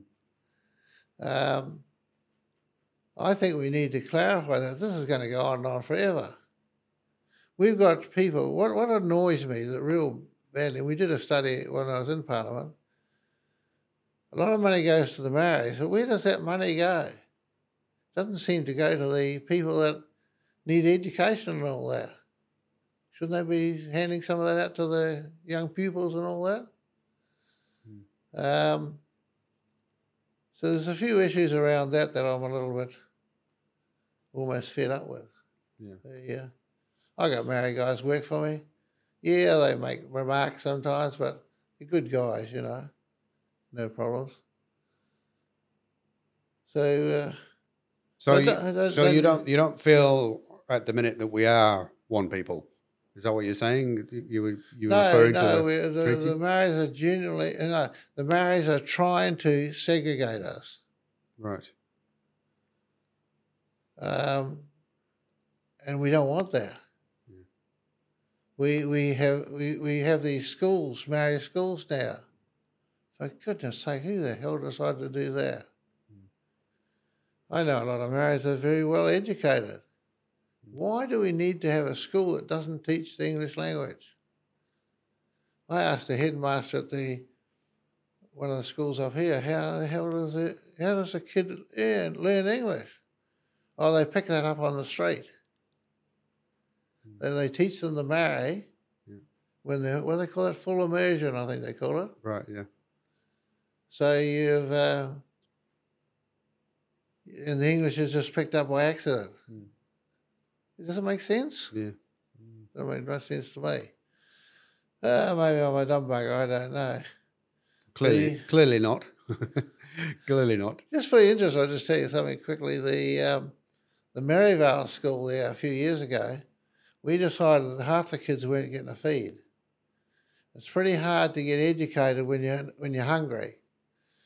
So I talked to the missus, and she went out and talked to a couple of Maori girls at, uh, in that uh, Merivale area, Mm. and we decided we were going to do lunches for the kids. Yeah. So we made these lunches up. We went around shops and got all their leftover food and all that sort of stuff. Mm. And we used to charge each kid one dollar. And they got a big healthy lunch, believe you me. Yeah. The teachers had to pay five bucks for the meal. We did that for about three or four months, and then um, the headmaster there, what's her name, Cincinnati or something, I think it is, I can't remember now. Um, she tried to stop us. I said, why on earth do you want to do that? We're doing something decent. I said, they've just got an award for it. They got a big award in Wellington for it. And uh, no, you know, we carried on. We finished the season, then we had to stop. Now she's gone into the, that headmaster now as a minister of education, for goodness sake. She's in there promoting free lunches. Hang on. You spent 12 months trying to talk us out of it. But anyway, so there's another little thing we did and uh, uh, rather enjoyed it. Mm. I, I got about six buses and filled them up with all the kids and the parents and took them all over to stock cars. Yeah. Gave them all a free free ticket in. That was quite a buzz. That's yeah, cool. Two two big Maori guys come up to me when we're heading out of the buses because they were on the bus too, and they come up to me and they says, "We're a little bit confused." I said, "Why's that?" Why would a Pākehā shout all these Maoris a free trip? so I don't, I don't treat you as bloody Maoris. I don't treat you as Pākehās. You're New Zealanders. Yeah, yeah. And that's it. Yeah. Oh, that's okay. Yeah. But, uh, see, a bit of a laugh. Yeah. The, uh, I was hoping you would have asked me about some of the jokes I have during my life. As I said, I'd like to. I like to do some funny things now and again. Yeah, yeah. And I'll qu- quickly tell you this one. It was a bit of a laugh. I might go to jail for this, but too bad. um, I used to have a big farm up north, eight, 800 acres. And it got to a stage on the farm we had about five, 6,000 sheep, and you couldn't sell a sheep come love no money. So I said to my manager up there, I said, look, I'll bring a couple of guys up we'll kill 80 sheep, butcher them and all that stuff, and cut them in halves. And uh, we'll do 80 of them all together, and I'll give each of my people that I know in Matamata a free sheep, free two halves. Yep. Uh, so we did that, big job, by the way. And I went up with the other my trader, bought the stuff, bought the halves down, 160 halves, Yep. and um, we started deliver, delivering them around Matamata. When we got to the last 12 sheep, 24 halves, the people weren't home. So I said to him, look, I got an old freezer around the old dairy factory that I used to own. So I went around there and turned the switch over, chucked them all, and then I said, we'll deliver them next weekend. We went back the next weekend, and I'd actually tripped the switch the wrong way. And I'd put on it on, on, on the freezer. Yeah. So I'd put it on chill instead of freeze. It mostly wouldn't have made any difference. But I didn't want to kill my mates, so I decided to chuck them in the rubbish dump. So we chucked the 12 sheep, 10 sheep, whatever it was, 20 halves. We chucked them in my truck and we went down the dump. We went to chuck them off the dump and there's a, about 20, yeah, I don't know whether I should say this, but 20 Maoris there. And they said, hey, we'll, we'll take the chance. Well, I could just visualise 21 dead Maoris there, and I didn't know whether that was a good look, actually. So I chucked what we chucked off, I chucked back on the truck and took them up the Kaimais until a road up there called Taihu North. And we were looking for somewhere under the bush where the cows walk. You know, they leave it hollow underneath. You might know that, but anyway. So we chucked them on under there, and we were just going to drive off. And I said to him, hold on, give me a hand. We can have a bit of fun. So we stood all these sheep up half against half. Yeah. And we had 10 around in a circle. Nice, neat circle. Now, my idea was that the farmer's dog would come down and he'd bark, bark, bark, as dogs do that on a farm when they smell something odd. And the farmer would have to go down to see what the hell is going on. He'd see the circle of sheep and he'd wonder what the hell's going on. the end. That was the end. That was supposed to be. Well, Monday morning they got a full investigation. There's a cult started in town. they got the police going full bore. I'm sitting in the background hiding. that was, uh, gee, that was 25, 30 years ago now. anyway, I went over to Matamata when I stood for Parliament and did a speech there. And I finished the speech and it came to question time. And I said, any more questions? And this voice from way down the back of the room said, Bob, what happened to the sheep? oh, gosh, that's the old story, looking for a joke. Yeah, yeah, for yeah. yeah, But I'd say during life we had a good time because we raced stock cars yeah, ourselves. yeah. I had four cars, by the way. and we used to race those all over the place. Uh, got next to nothing, ten dollars if you win, Mm. after you paid out about thirty dollars in gas. Yeah. But uh, we certainly we had a good record. We, we won all the, every every championship going, and then we changed to dragster racing. Yeah. We had the New Zealand record for fastest car for what seven years, I think it was. Mm. That was Lewis Weimer was my driver. I, I didn't drive. I didn't didn't particularly like driving. Too fast for me. Over 200 miles an hour and a quarter mile. It's fair moving. But I, I like to set the car up, get it going. Yeah. And uh, so we were very successful with that. Yeah. And uh, and then I uh, then I got married. yeah, whatever. yeah. But, uh, I was thinking about what you were saying about the, um, you know, like not necessarily one people moving forward at the minute. We seem to be kind of segregated, and you were talking about the names of, of places and, and things in in Te Reo Maori. Um, I, I was interested to see your old uh, nemesis Winston Peters saying the same thing on Yes, TV yeah. the other day. Maybe you've got something in common. well, yeah, in actual fact, I'd already told someone about this. I was getting a bit annoyed about what was happening. And blow me heart, it was only about a week ago. Winston said it, yeah. Yeah, yeah, Look, Winston is a clever guy. I mean, uh, he's quite, he's just a bit lazy, that's all. When we went to uh, um, the select committee meetings and things like that, Winston would be on some of the groups and had to go there. He would, oh, you might know the system. On a Monday night, let me make sure I'm right here. On a Monday night, we used to get a heap of papers that that big, Yeah. two inches thick. And we had to read anything that concerned us, we had to read that by Tuesday lunchtime. Because what had happened, we go to select committees to discuss them, you see. Mm. Winston had never spent any time, he'd arrive at the select committee with the thing still wrapped up. he hadn't read it at all. But otherwise, I think Winston was quite clever. Mm. Why did Winston get beaten in Tauranga? Well, I was well known. There's- I mean, we all agree with that. I, my name was well known, yeah. and that was a bigger disadvantage. But why, why, why I won it in tongue tied was Winston kept talking about Bob Clarkson.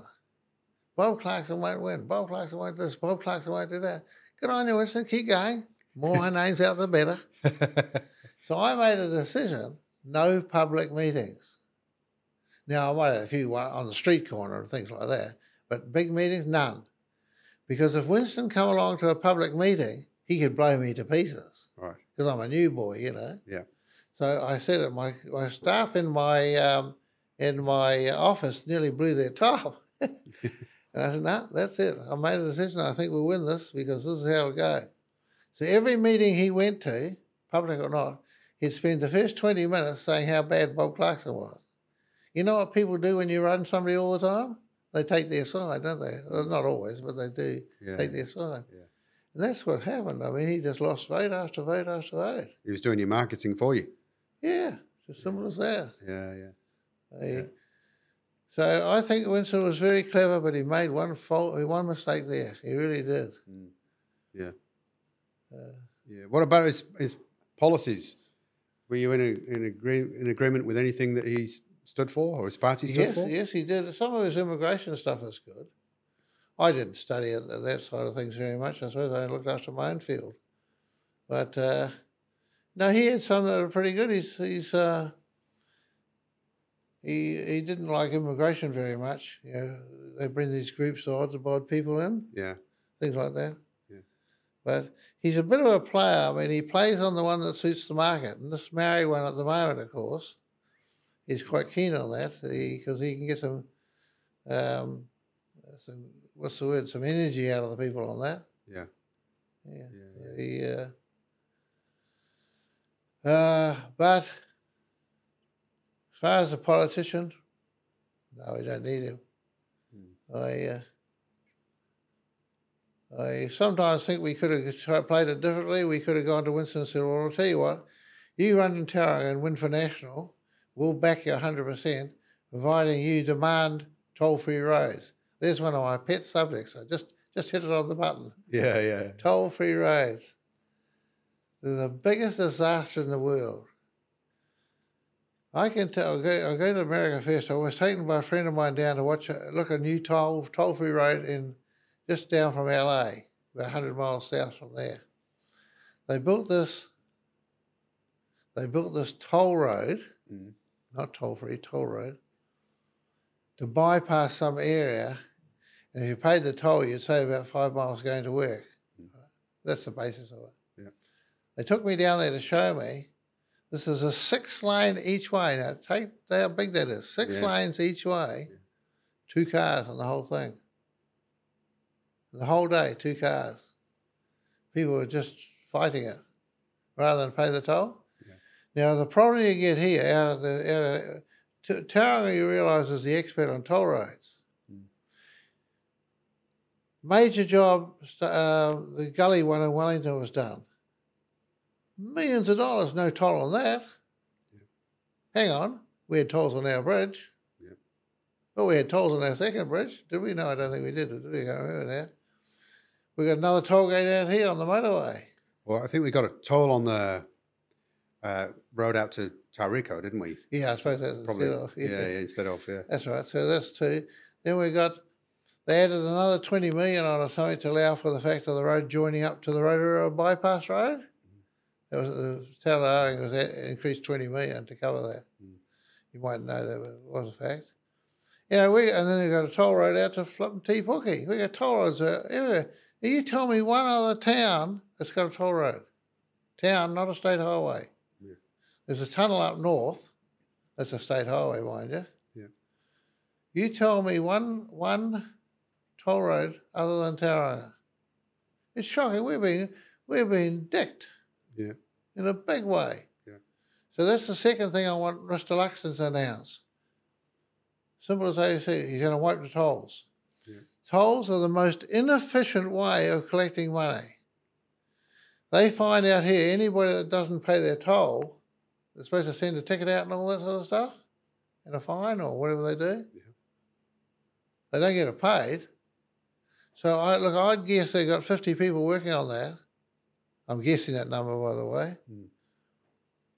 And they collect very few of them. Yeah. I must find the exact figures out one day. It's shocking. Mm. So if you go out there, don't bother paying your toll. Well, you got an account if you had a see. Most people got accounts. I've got an account. Yeah. But you don't need an account. They're not going to give you a hard time. Mm. Yeah. I went back and forth there by mistake with one number plate missing. Uh, somebody hit my car and took the number plate off. Yeah. Nobody ever rang me, and I didn't even know the number plate was missing. One of my boys had told me. But so tolls are a definite no-no.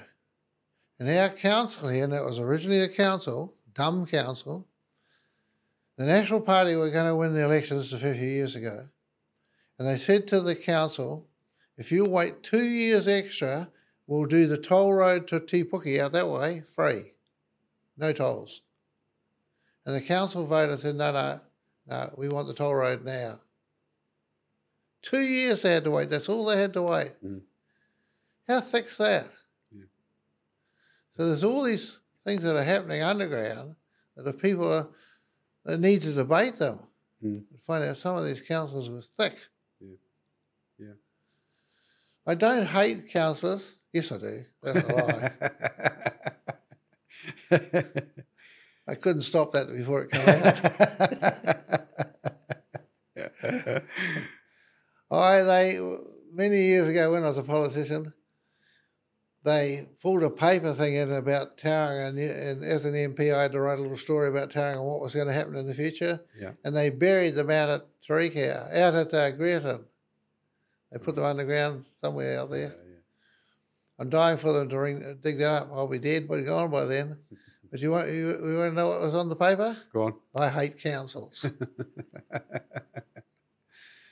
Yeah. They've got a pig of a job.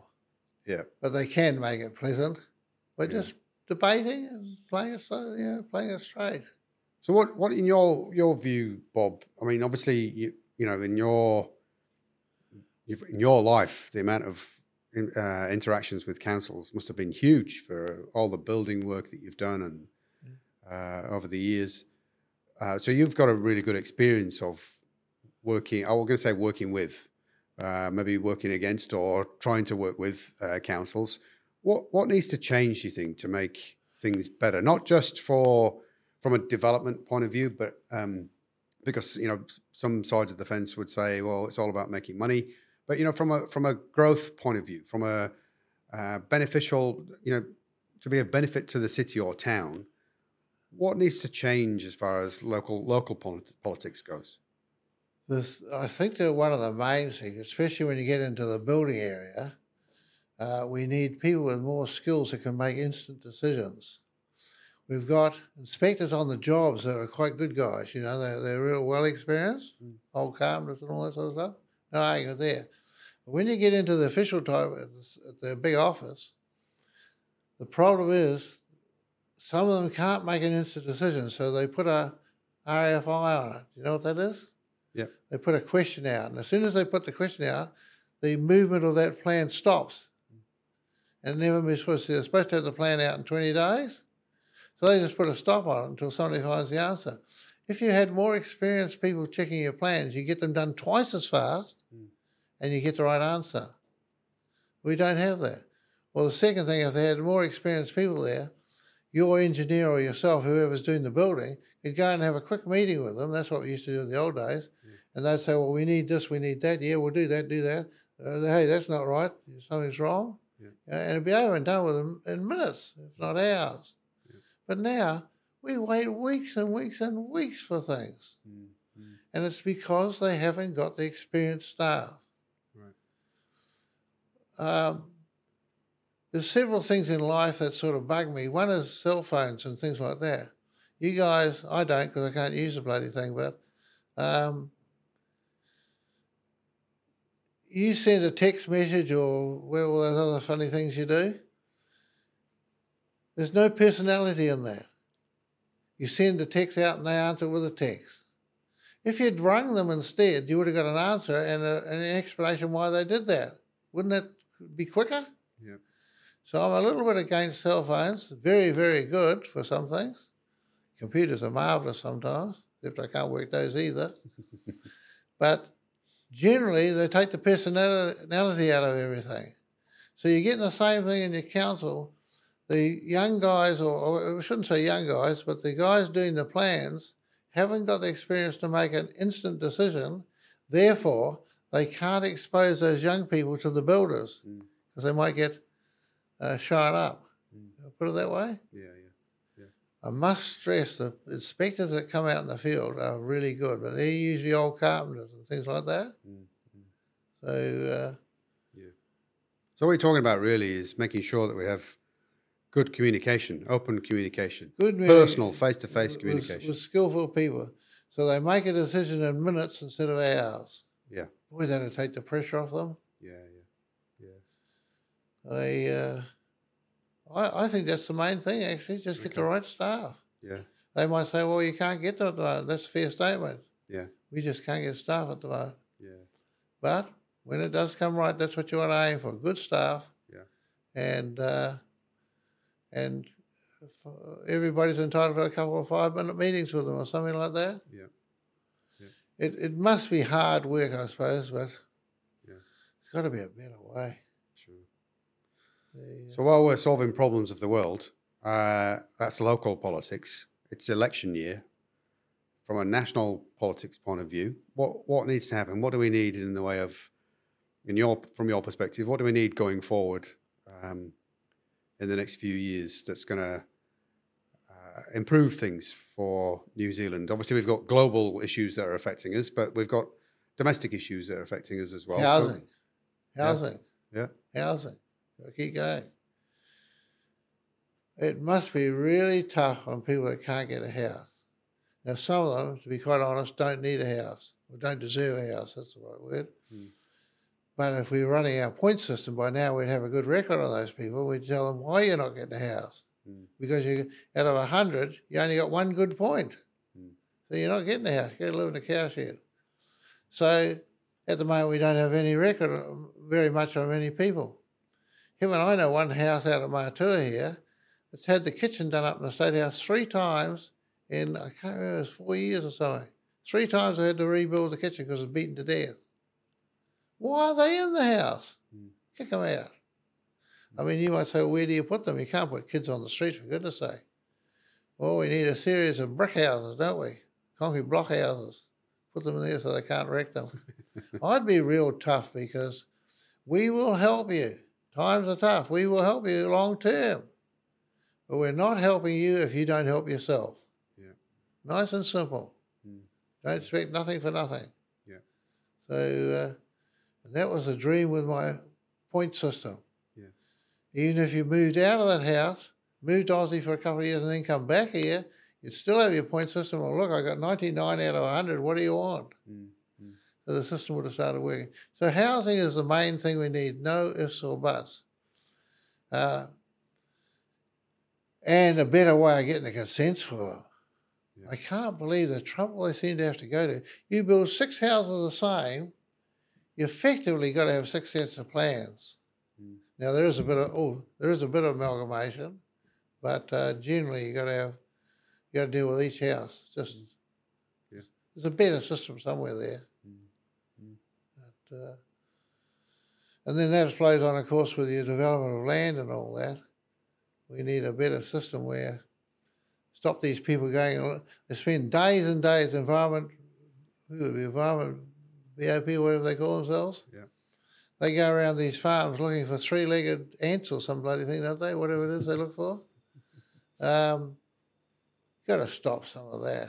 I mean, have a quick look, fair enough, but bats, I think it's two winged bats, three winged bats. They do, they waste a lot of time. And cost, I would hate to think what it's cost Classic Homes out at Tarika. I would suggest it's cost them five or six million so far, Mm. and they got nothing. That's terrible. Yeah. The uh, so I'd say, yes, speed that up. I don't think it'll ever happen. I've been to states and studied their, their systems over there. They're just as bad, if not worse. Right. So how are you going to fix it? I don't know. Okay. We need a mayor, a bit like Bob Owens, I suppose. Uh, Bob Owens was perceived to be fairly tough but fair. We need somebody tougher at the top Right. that really gets stuck in and get things done, you know. Yeah. Yeah. Yeah.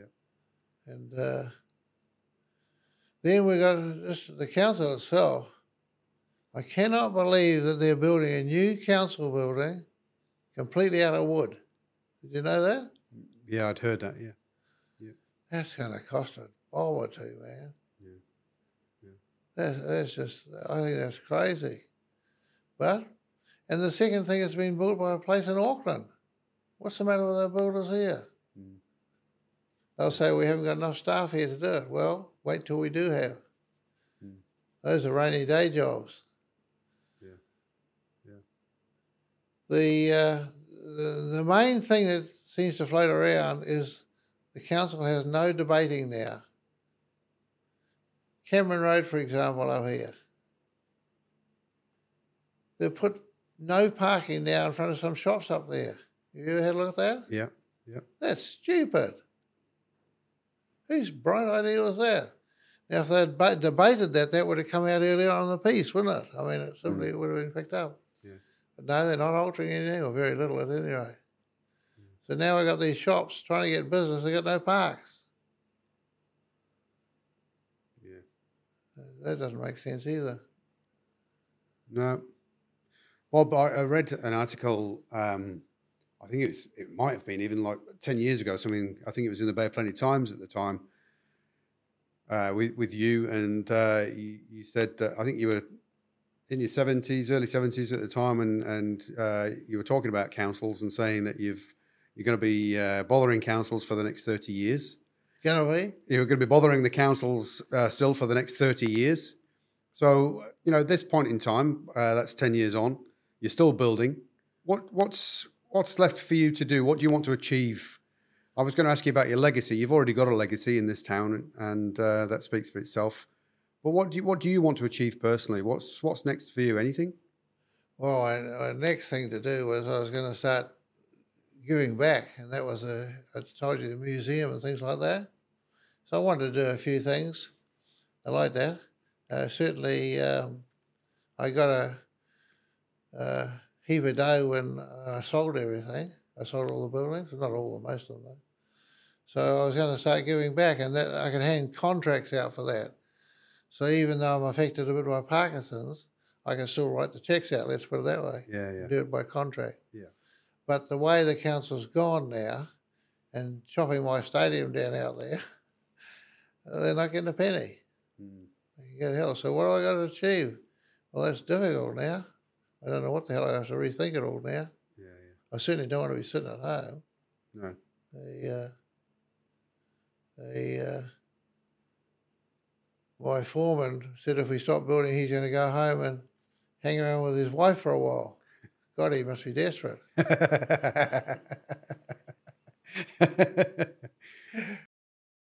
Look, Bob, I'd like to thank you for again for coming in today and giving up your time uh, to talk to me. I've really appreciated that. Um, I am a big admirer, a big fan of yours of what, what you've done um, over the years for this for this town and the role that you've played in the development of, of it and the growth of it. Um, so thank you for that. Yeah. Or whatever you do next, whether it's continuing to build the buildings or doing something different uh, and keeping busy, I wish I wish you all the best with that Thanks. and all this and, and continued success. But thank you very much for for your time. I've I've really appreciated it.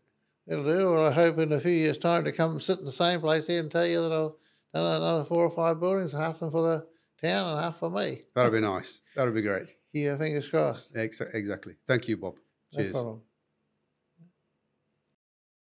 As you will hopefully know by now, if you've seen other episodes, this segment of the podcast is all about wisdom worth sharing. At the end of every interview, I look back as part of the editing process and discover some of the gems that came out during the conversation and summarize them here. I tend to say nice things about all of my guests because they've all been great guests, great people, and I'm genuinely grateful to have had them on the show. None more so than Bob Clarkson. When I first came to New Zealand and arrived in the small town of Tauranga, it seemed Bob Clarkson was a name that everybody knew. There are a number of number of in- individuals who have contributed to the growth of the city, and Bob is certainly one of them. His prolific work in the commercial sector has provided opportunities for businesses to grow and for many others to come to Tauranga and establish themselves in this region. These businesses have consequently provided work opportunities for the growing population. Without people like Bob, with the foresight, work ethic, and determination that he has, there wouldn't be the growth and progress that we've experienced. It may be the less than optimal higher level management of that growth by local authorities that has led to huge land prices and high values in property. This is making it almost impossible for younger generations who have grown up here to buy property in their hometown. That's been a significant focus for Bob over the last 20 years, but sadly, up to now, he hasn't been able to do what he believes is needed to ease that situation. And I'll come back to that shortly. But suffice to say, Bob hasn't shied away from a challenge and has never been scared of hard work. Working 20 hour days most of his life, he's made things happen.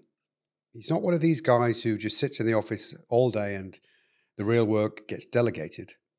Don't get me wrong, Bob has no doubt had great people around him who have also worked very hard, following his example. The example he's set is by doing the work himself. He's told me that he loves nothing more than being in his big digger out on site doing the work. He literally is Bob the Builder. It's not about the dollars, though, Bob says, it's about achievement. And the dollars are just a way of measuring that achievement. He's famous in these parts for building a stadium here in Tauranga, for stock car racing and for rugby. He loved stock cars, although he didn't race them himself.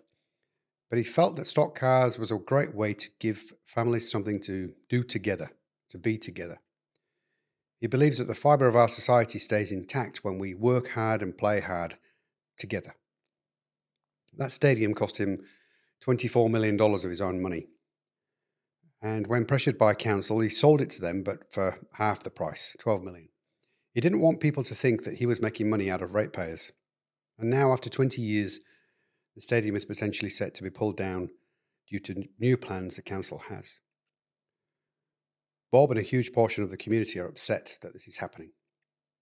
Bob built that for the community, gifted it at a bargain price to the community, and now he sees it's being pinched by the organisation leading our community. Bob said that it's caused him to rethink his plans for giving back and investing in other projects, like a museum, for example. He's a capitalist with a socialist heart and wanted to invest in the future of our community. Now, whether the plans for the stadium will in fact prevent Bob giving back more, as he says, I don't know. But he's already given a huge amount, and much of it most people will never probably know about.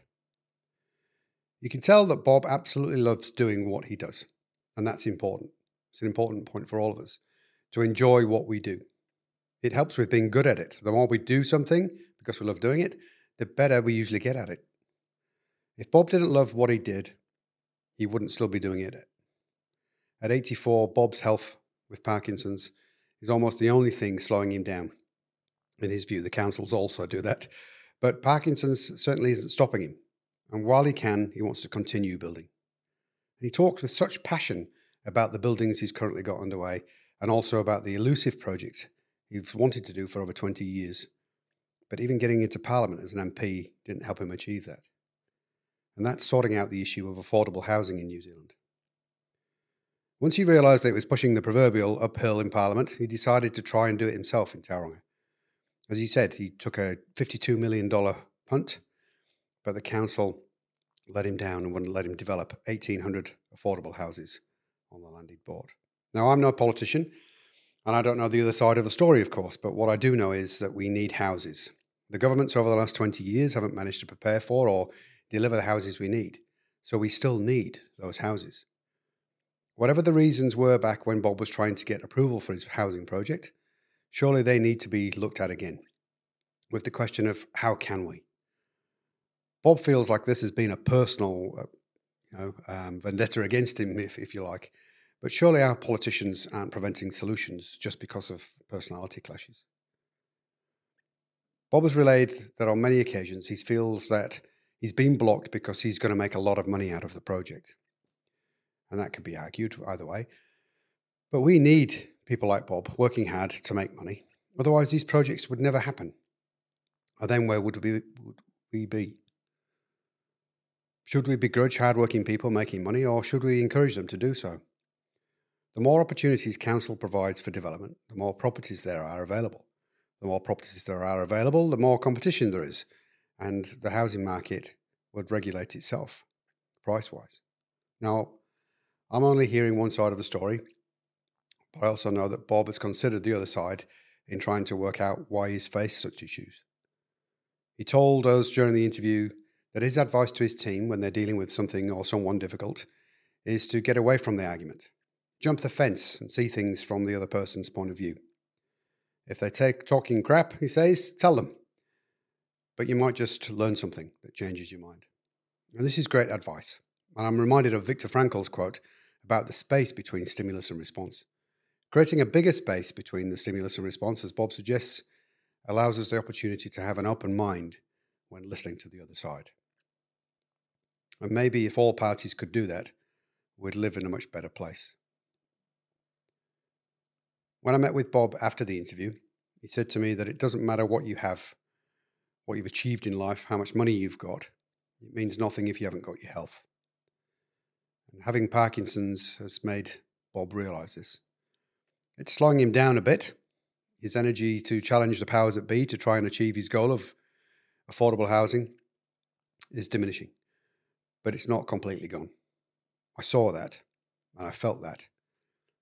His energy levels and enthusiasm, his passion was palpable in the room when he spoke about this project to me. And I just wish that there was something that could be done to help Bob achieve his goal.